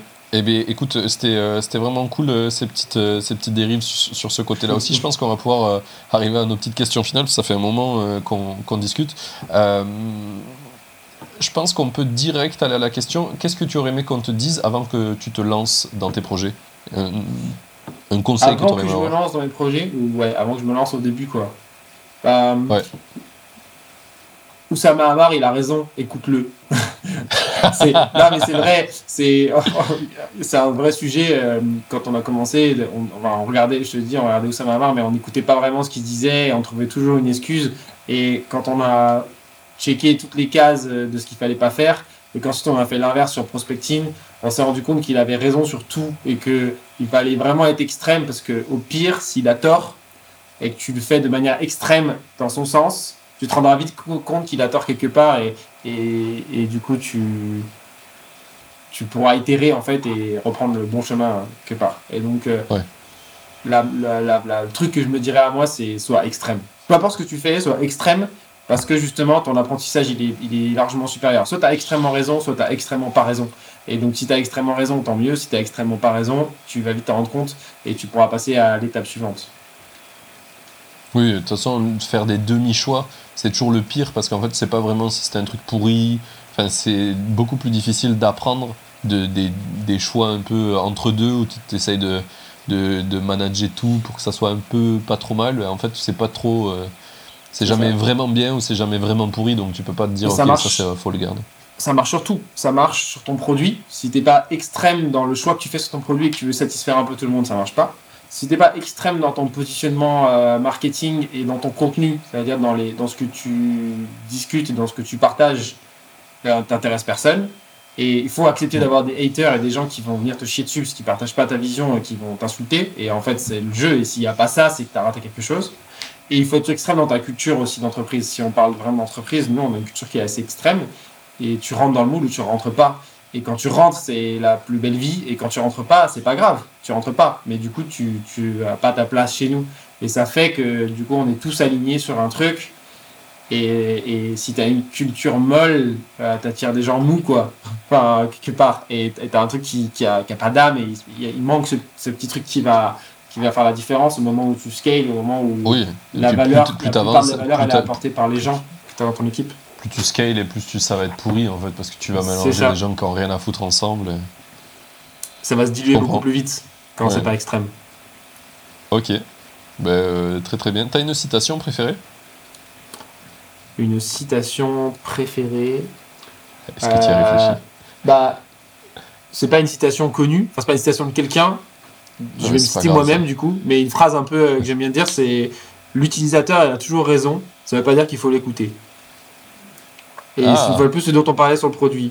L'utilisateur, il vient, il a expérimenté quelque chose, donc s'il vient te faire un feedback, c'est forcément vrai, il a forcément raison parce que c'est forcément l'expérience qu'il a vécue sur ton produit et son service, c'est ce qu'il ressent. Donc tu peux pas dire il a, il a tort, il a forcément raison. Maintenant la question c'est est-ce que tu dois l'écouter au sens où est-ce que ce qu'il te dit ça c'est valable pour la plupart de tes utilisateurs et est-ce que c'est valable pour ton business et est-ce que cet utilisateur là c'est ton utilisateur euh, idéal? On reprend l'exemple des démos. Ouais. quelqu'un qui vient et qui me dit ouais vous êtes des gros cons vous faites pas de démos. Bah pour lui il a, il a forcément raison. Il, a, il veut une démo. Il, et pour être bien servi il veut une démo. Et moi je lui en propose pas. Donc je, je, je- il a forcément raison. Maintenant est-ce que je vais l'écouter? Bah pas forcément. Et c'est un vrai c'est un vrai une vraie nuance que j'aime bien faire. Donc euh, voilà. Si l'utilisateur a, a toujours raison ça veut pas dire qu'il faut l'écouter. Plutôt cool, plutôt cool comme citation, j'aime bien. Euh, et du coup, je pense qu'on a un- Je me doute un petit peu, mais euh, dans le prochain épisode du podcast, selon toi, qui c'est que je devrais inviter? Ah, je pense, tu te doutes parce que tu, tu, tu me vois interagir avec beaucoup de gens sur LinkedIn et c'est toujours les mêmes personnes, c'est ça? Alors, euh, si tu parles de Benoît, euh, potentiellement, je l'ai déjà eu, mais. euh, Ah, tu l'as déjà eu. Ouais, et je l'ai déjà eu il y a un moment, avant même que ça s'appelle Scalesia. Ça, c'est assez. Excellent. ouais, c'est vraiment cool. Non, non, je parlais de tout à l'heure, tu avais recommandé, tu as parlé d'une boîte qui était full bootstrap. Euh, euh, Ah ouais, je ne dit connais pas personnellement, mais Hunter. Ok. Je ne les connais ouais. pas personnellement, mais effectivement, euh, j'imagine qu'ils ont une vision très tranchée. Je ne sais pas s'ils communiquent beaucoup. Euh, mais euh, c'est ce que je voulais te dire tout à l'heure. C'est souvent tous les entrepreneurs que j'ai dans le podcast, en, général, ils n'ont pas une énorme notoriété. Ça n'a pas fait exploser mon podcast de les avoir, mais par contre, ça a aidé beaucoup de gens. Effectivement. Bah, une fois de plus, parce que si tu veux pas des gens qui brassent de l'air en levée de fond, euh, tu as, moins de gens qui ont une visibilité. Moi, j'en ai une sur LinkedIn, parce que je brasse beaucoup d'air sur LinkedIn, que c'est intéressant pour mon business, mais effectivement, il y a beaucoup de gens pour qui c'est pas intéressant. Bah, du coup, ouais, je les connais pas personnellement, mais je suis sûr qu'ils ont des trucs très intéressants à raconter et j'aimerais beaucoup entendre ce qu'ils ont à dire. Ok, stylé. Et sinon, tu en avais un autre en tête euh, Non, non, bah, j'allais parler de Benoît parce que je pense qu'il est assez aligné sur ces valeurs-là et, il a une vision euh, effectivement du marketing, du growth et de l'entrepreneuriat assez spécifique aussi qui est intéressante. Et en vrai, je me demande s'il faudrait pas que je le réinvite parce qu'au moment où je l'ai eu, il n'avait même pas de produit encore euh, vraiment. Tu vois, il était vraiment sur du service et c'était très drôle. C'était quand on a pris rendez-vous ensemble, c'est vraiment un mec où je me suis dit qu'est-ce que pourquoi je le prends dans le podcast, tu vois? Genre, je regardais ce qu'il faisait, je dis, mais merde, ça, ça fit pas trop. Et en fait, j'ai fait l'épisode avec lui, je l'ai trouvé génial. Et il y a plein de gens qui m'ont fait des très bons feedbacks. Donc, euh, déjà, je me suis dit, bon, bah, je suis con, il euh, faut mieux pas que je m'écoute et que je vois euh, après. Et, et, après, en fait, sa boîte a évolué vers, vers ce qu'il disait qu'il allait faire. Et donc, c'était assez ouf de voir l'évolution. Et je pense pour plein de gens, c'est vachement intéressant. Ouais, puis ils ont une forte croissance et ils ont des trucs à raconter, c'est sûr. Ah ouais, ouais, clairement, clairement. Mais je vais, je vais y renvoyer un petit message. En plus, il faut que je parle avec lui euh, pour le, truc LinkedIn que je suis en train de faire, donc euh, c'est parfait. Excellent. ok. Euh, et du coup, dernière question, ça c'est pour toi, c'est qu'on envoie les gens qui veulent te suivre, savoir un peu plus ce que tu fais au quotidien? Bah, sur, sur LinkedIn, évidemment, moi je réponds pouvez sûrement trouver mon mail ou mon numéro de téléphone quelque part, mais je réponds pas au mail et pas au téléphone, donc euh, vous aurez rarement la possibilité de me joindre à ces canaux. Donc euh, moi, je réponds par contre à tous mes messages sur LinkedIn quasiment tous les jours, et, euh, c'est là-bas que vous pourrez suivre tout mon contenu. C'est possible que je me fasse ban à intervalles réguliers parce que ce qu'on fait, LinkedIn ils aiment pas trop, mais là ça fait six mois que je me suis pas fait bannir mon compte, donc je suis assez confiant pour l'instant. Je crois qu'ils n'ont pas encore trop identifié Walaxy, mais voilà, si un jour vous voyez mon compte, il est marqué unavailable, c'est que j'ai disparu de la surface, mais je reviendrai euh, plus fort que jamais, ne vous inquiétez pas. Fort. le running gag. Euh, Guillaume Boubèche avait eu ce, problème aussi. Euh, c'est vrai que c'est complexe. moi, je sais que j'ai aussi le, le, problème avec le produit sur LinkedIn où tu sais que tu es contre les règles de LinkedIn, mais il y a certaines règles où ils sont OK un petit peu, qui tolèrent parce que tu apportes de la valeur au produit LinkedIn quand même. Donc c'est Aujourd'hui, nous, on a un tiers de nos utilisateurs qui ont un abonnement 16 Navigator. On sait qu'on leur génère beaucoup de ventes. Mais eux, leur euh, jeu, c'est de trouver le juste milieu entre le nombre de gens qui font de la prospection et qui, du coup, créent beaucoup de, beaucoup de volume sur euh, LinkedIn et beaucoup de, de spam, parce qu'il y a beaucoup de gens qui ne savent pas avoir les bonnes pratiques qui ne sont pas dans cette démarche-là. Et en même temps, euh, de maximiser les revenus qui sont générés par leur 16 Navigator, qui est effectivement un abonnement qui coûte assez cher et qui est pas très utile si tu n'utilises pas un outil d'automatisation pour prospecter derrière. Donc euh, c'est un équilibre qu'ils sont obligés de trouver où officiellement ils sont contre, officieusement euh, ils trouvent un. Ça les arrange bien. ouais, voilà, ils essaient de... voilà, sont pas très embêtants non plus ils ont une position vraiment bizarre, euh, LinkedIn, même sur la, sur la tech, euh, sur plein de sujets. Enfin, du coup, euh, tu as pas mal d'outils qui scrapent LinkedIn, et j'en ai fait aussi. Et quand tu regardes la tech, tu te dis, mais comment ils arrivent à bosser, les mecs ah, Ils ont une dette technique de malade. Ils ont une dette technique qui est colossale. Ils sont... Nous, nos développeurs, ils rigolent souvent. Nous, c'est vraiment une running gag chez nous. Hein. De, de, de, ah découvertes qu'on fait, des découvertes qu'on fait sur leur API et sur le produit et, et sur à quel point c'est cassé. Des fois, on a des bugs chez nous, on se rend compte que ça vient de chez eux et que ça a été codé avec les pieds. Enfin, des trucs. Euh, ouais, nous, nos développeurs, ils rigolent beaucoup de, de comment LinkedIn fonctionne. Ah ouais, ouais. Moi j'en ai un là, qui me fait beaucoup rire en ce moment, c'est euh, tu sais sur LinkedIn tu peux récupérer ton social selling index euh, c'est sur la, c'est la seule page, je crois, que tu peux voir sur Sales Navigator quand t'as pas payé euh, de statistiques. Et euh, en fait, cette page, moi, j'ai récupéré les données dessus puisque je, fais des, un outil d'analytics. Et en fait, je me suis rendu compte que 9 fois sur 10, quand un utilisateur visite cette page, en fait, elle est cassée. Genre la, donnée arrive pas, ça te dit problème. Est-ce que mon scrapper, lui, il a, il a souvent le problème, la, page est cassée. et genre, du coup, je dois faire. Je dois faire retourner le script. Ouais, ouais, c'est ça. Je, je, le fais machinalement tourner plusieurs fois, euh, forcément pour un utilisateur, parce que je sais qu'il y a plein de chances que ça marche pas. Et même là, euh, je me suis dit, je vais faire trois fois. Trois fois, c'est suffisant, tu vois, en, en, attendant genre une demi-seconde entre chaque. Mais même ça, j'ai quand même, euh, je sais pas, 20% de d'échecs sur la récupération de cette donnée, quoi. bah nous, euh, nous, on s'est rendu compte que tu peux ouvrir un nombre de conversations différentes avec un utilisateur qui est infini. Et qu'en fait, si tu passes par le CS Navigator, par le recruteur, par les, les, demandes de messages, par les messages normaux, tu peux avoir avec la même personne une infinité de conversations euh, sur LinkedIn. Tu peux littéralement avoir, je peux littéralement ouvrir 100 conversations avec toi euh, différentes. What the fuck voilà. Ça n'a aucun sens. Ok, ouais, non, mais c'est vraiment euh, très drôle. Plus tu bosses dedans et plus tu regardes, tu fais, mais. Tu sais, genre, tous les trucs qu'on t'a appris en tant que technicien, de dire il y a des bonnes pratiques à faire, il y a des trucs bien, et tu regardes LinkedIn, tu te dis mais ils ont rien respecté. Eux. respecté. mais c'est cool de se dire qu'une boîte aussi grosse est arrivée à, même avec de la technique pourrie, à faire quand même une belle boîte, même s'ils ont plein de trucs pourris, c'est quand même une belle boîte LinkedIn. Ah, je pense essentiellement que c'est parce qu'on est sur un réseau social et que c'est c'est First Mover Advantage. Ils sont arrivés en premier, ils ont scalé en premier et aujourd'hui leur principale proposition de valeur c'est la base de données et le réseau. C'est pas le produit. Et si tu veux les concurrencer c'est pas dur de faire un meilleur produit mais rattraper la base de données c'est quasiment impossible. Et donc euh, rattraper l'effet de réseau c'est quasiment impossible. Et donc il y a sûrement un concurrent qui va sortir de terre dans les années à venir parce que c'est vraiment catastrophique. Mais ils ont cet avantage qui font qui fait qu'ils peuvent avancer doucement mais sûrement parce que de toute façon la base de données c'est leur principale proposition de valeur. C'est ça qu'ils vendent aujourd'hui hein. C'est ça qui crée la valeur du produit.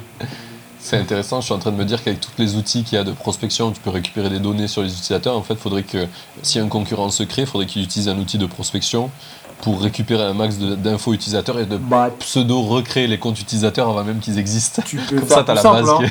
Tu peux faire plus simple. En juin, il y a un leak de LinkedIn qui est sorti avec plus de 700 millions de profils. Euh, tu peux l'acheter sur le Darknet pour pas très cher euh, et tu peux reconstituer la base de données. Donc, euh, c'est pas très compliqué tu veux le faire, techniquement. Ouais, non, on va, arrêter de faire des trucs euh, techniquement qui sont cool. Et je vais essayer de faire des, faire des trucs utiles pour les gens. Mais euh, ok, trop cool. Ben, merci pour ton temps. Je pense, on a largement dépassé ce qu'on s'était, s'était prévu. Ben, c'est pas grave, c'était hyper euh, intéressant et hyper agréable de discuter avec toi. Je sais pas combien de gens iront jusqu'au bout du podcast, mais c'est cool. Ah, en général, on a un bon taux. J'ai pas, j'ai, je fais entre 500 et 1000 vues par podcast, mais en général, il y a je sais pas, 80% des gens qui écoutent euh, en entier, quoi. Ok, c'est cool. Donc, euh, ouais, donc c'est plutôt cool. Sauf quand c'est une femme, malheureusement, j'ai toujours des. Ah. Je, comprends pas ce truc-là. Hein. C'est une voix de femme, elle, elle, peut être euh, genre la plus pertinente possible, l'accroche, elle est pourrie. Bah, après, c'est parce que j'ai que pratiquement des hommes qui écoutent, mais enfin, je trouve ça nul. Je, je, comprends pas ce truc-là. Mais c'est intéressant, enfin, c'est surprenant comme, comme métrique. Ouais, ouais, c'est surprenant et déceptif. Parce que tu sais, partout, bah en, ce moment, en plus sur LinkedIn, il y a Ramen, il y a plein de gens qui en bah parlent, qui, qui, essayent de, de, promouvoir ce truc-là, mais en fait, tu vois que c'est pas juste une question de. C'est vraiment ancré dans la mentalité des gens qui font des trucs par réflexe euh, pourris. Tellement euh, c'est aller loin, quoi. C'est clair. Mais, euh, mais voilà, c'était le seul, euh, le seul truc euh, où j'ai pas beaucoup de, j'ai pas beaucoup d'écoute. Mais je continue à essayer d'en faire et d'en faire de. J'aimerais avoir, tu vois, arriver à atteindre la, parité, même si ça, à un moment donné, ça va marcher. les gens ils vont comprendre qu'il y a de la valeur et que. Faut le temps, que les mentalités changent, que les biais cognitifs s'adaptent. Ouais, il y a un max de biais là. Bon, eh bien, euh, merci beaucoup euh, du coup pour ton temps, je t'ai déjà remercié. Pour nos auditeurs qui ont écouté jusqu'au bout, merci à vous. Et j'espère que vous, avez kiffé. Si vous avez kiffé, bien entendu, envoyez des petits messages à toi non par email et par téléphone. C'est, surtout pas. Envoyez des petits messages sur LinkedIn, ça peut être cool d'avoir du feedback, même à moi. Si vous avez trouvé euh, des choses pertinentes ou non pertinentes, c'est super important de me faire du feedback pour que ça soit mieux pour vous. Et je vous dis à dans une semaine pour le prochain épisode. Salut. Et à tous, merci.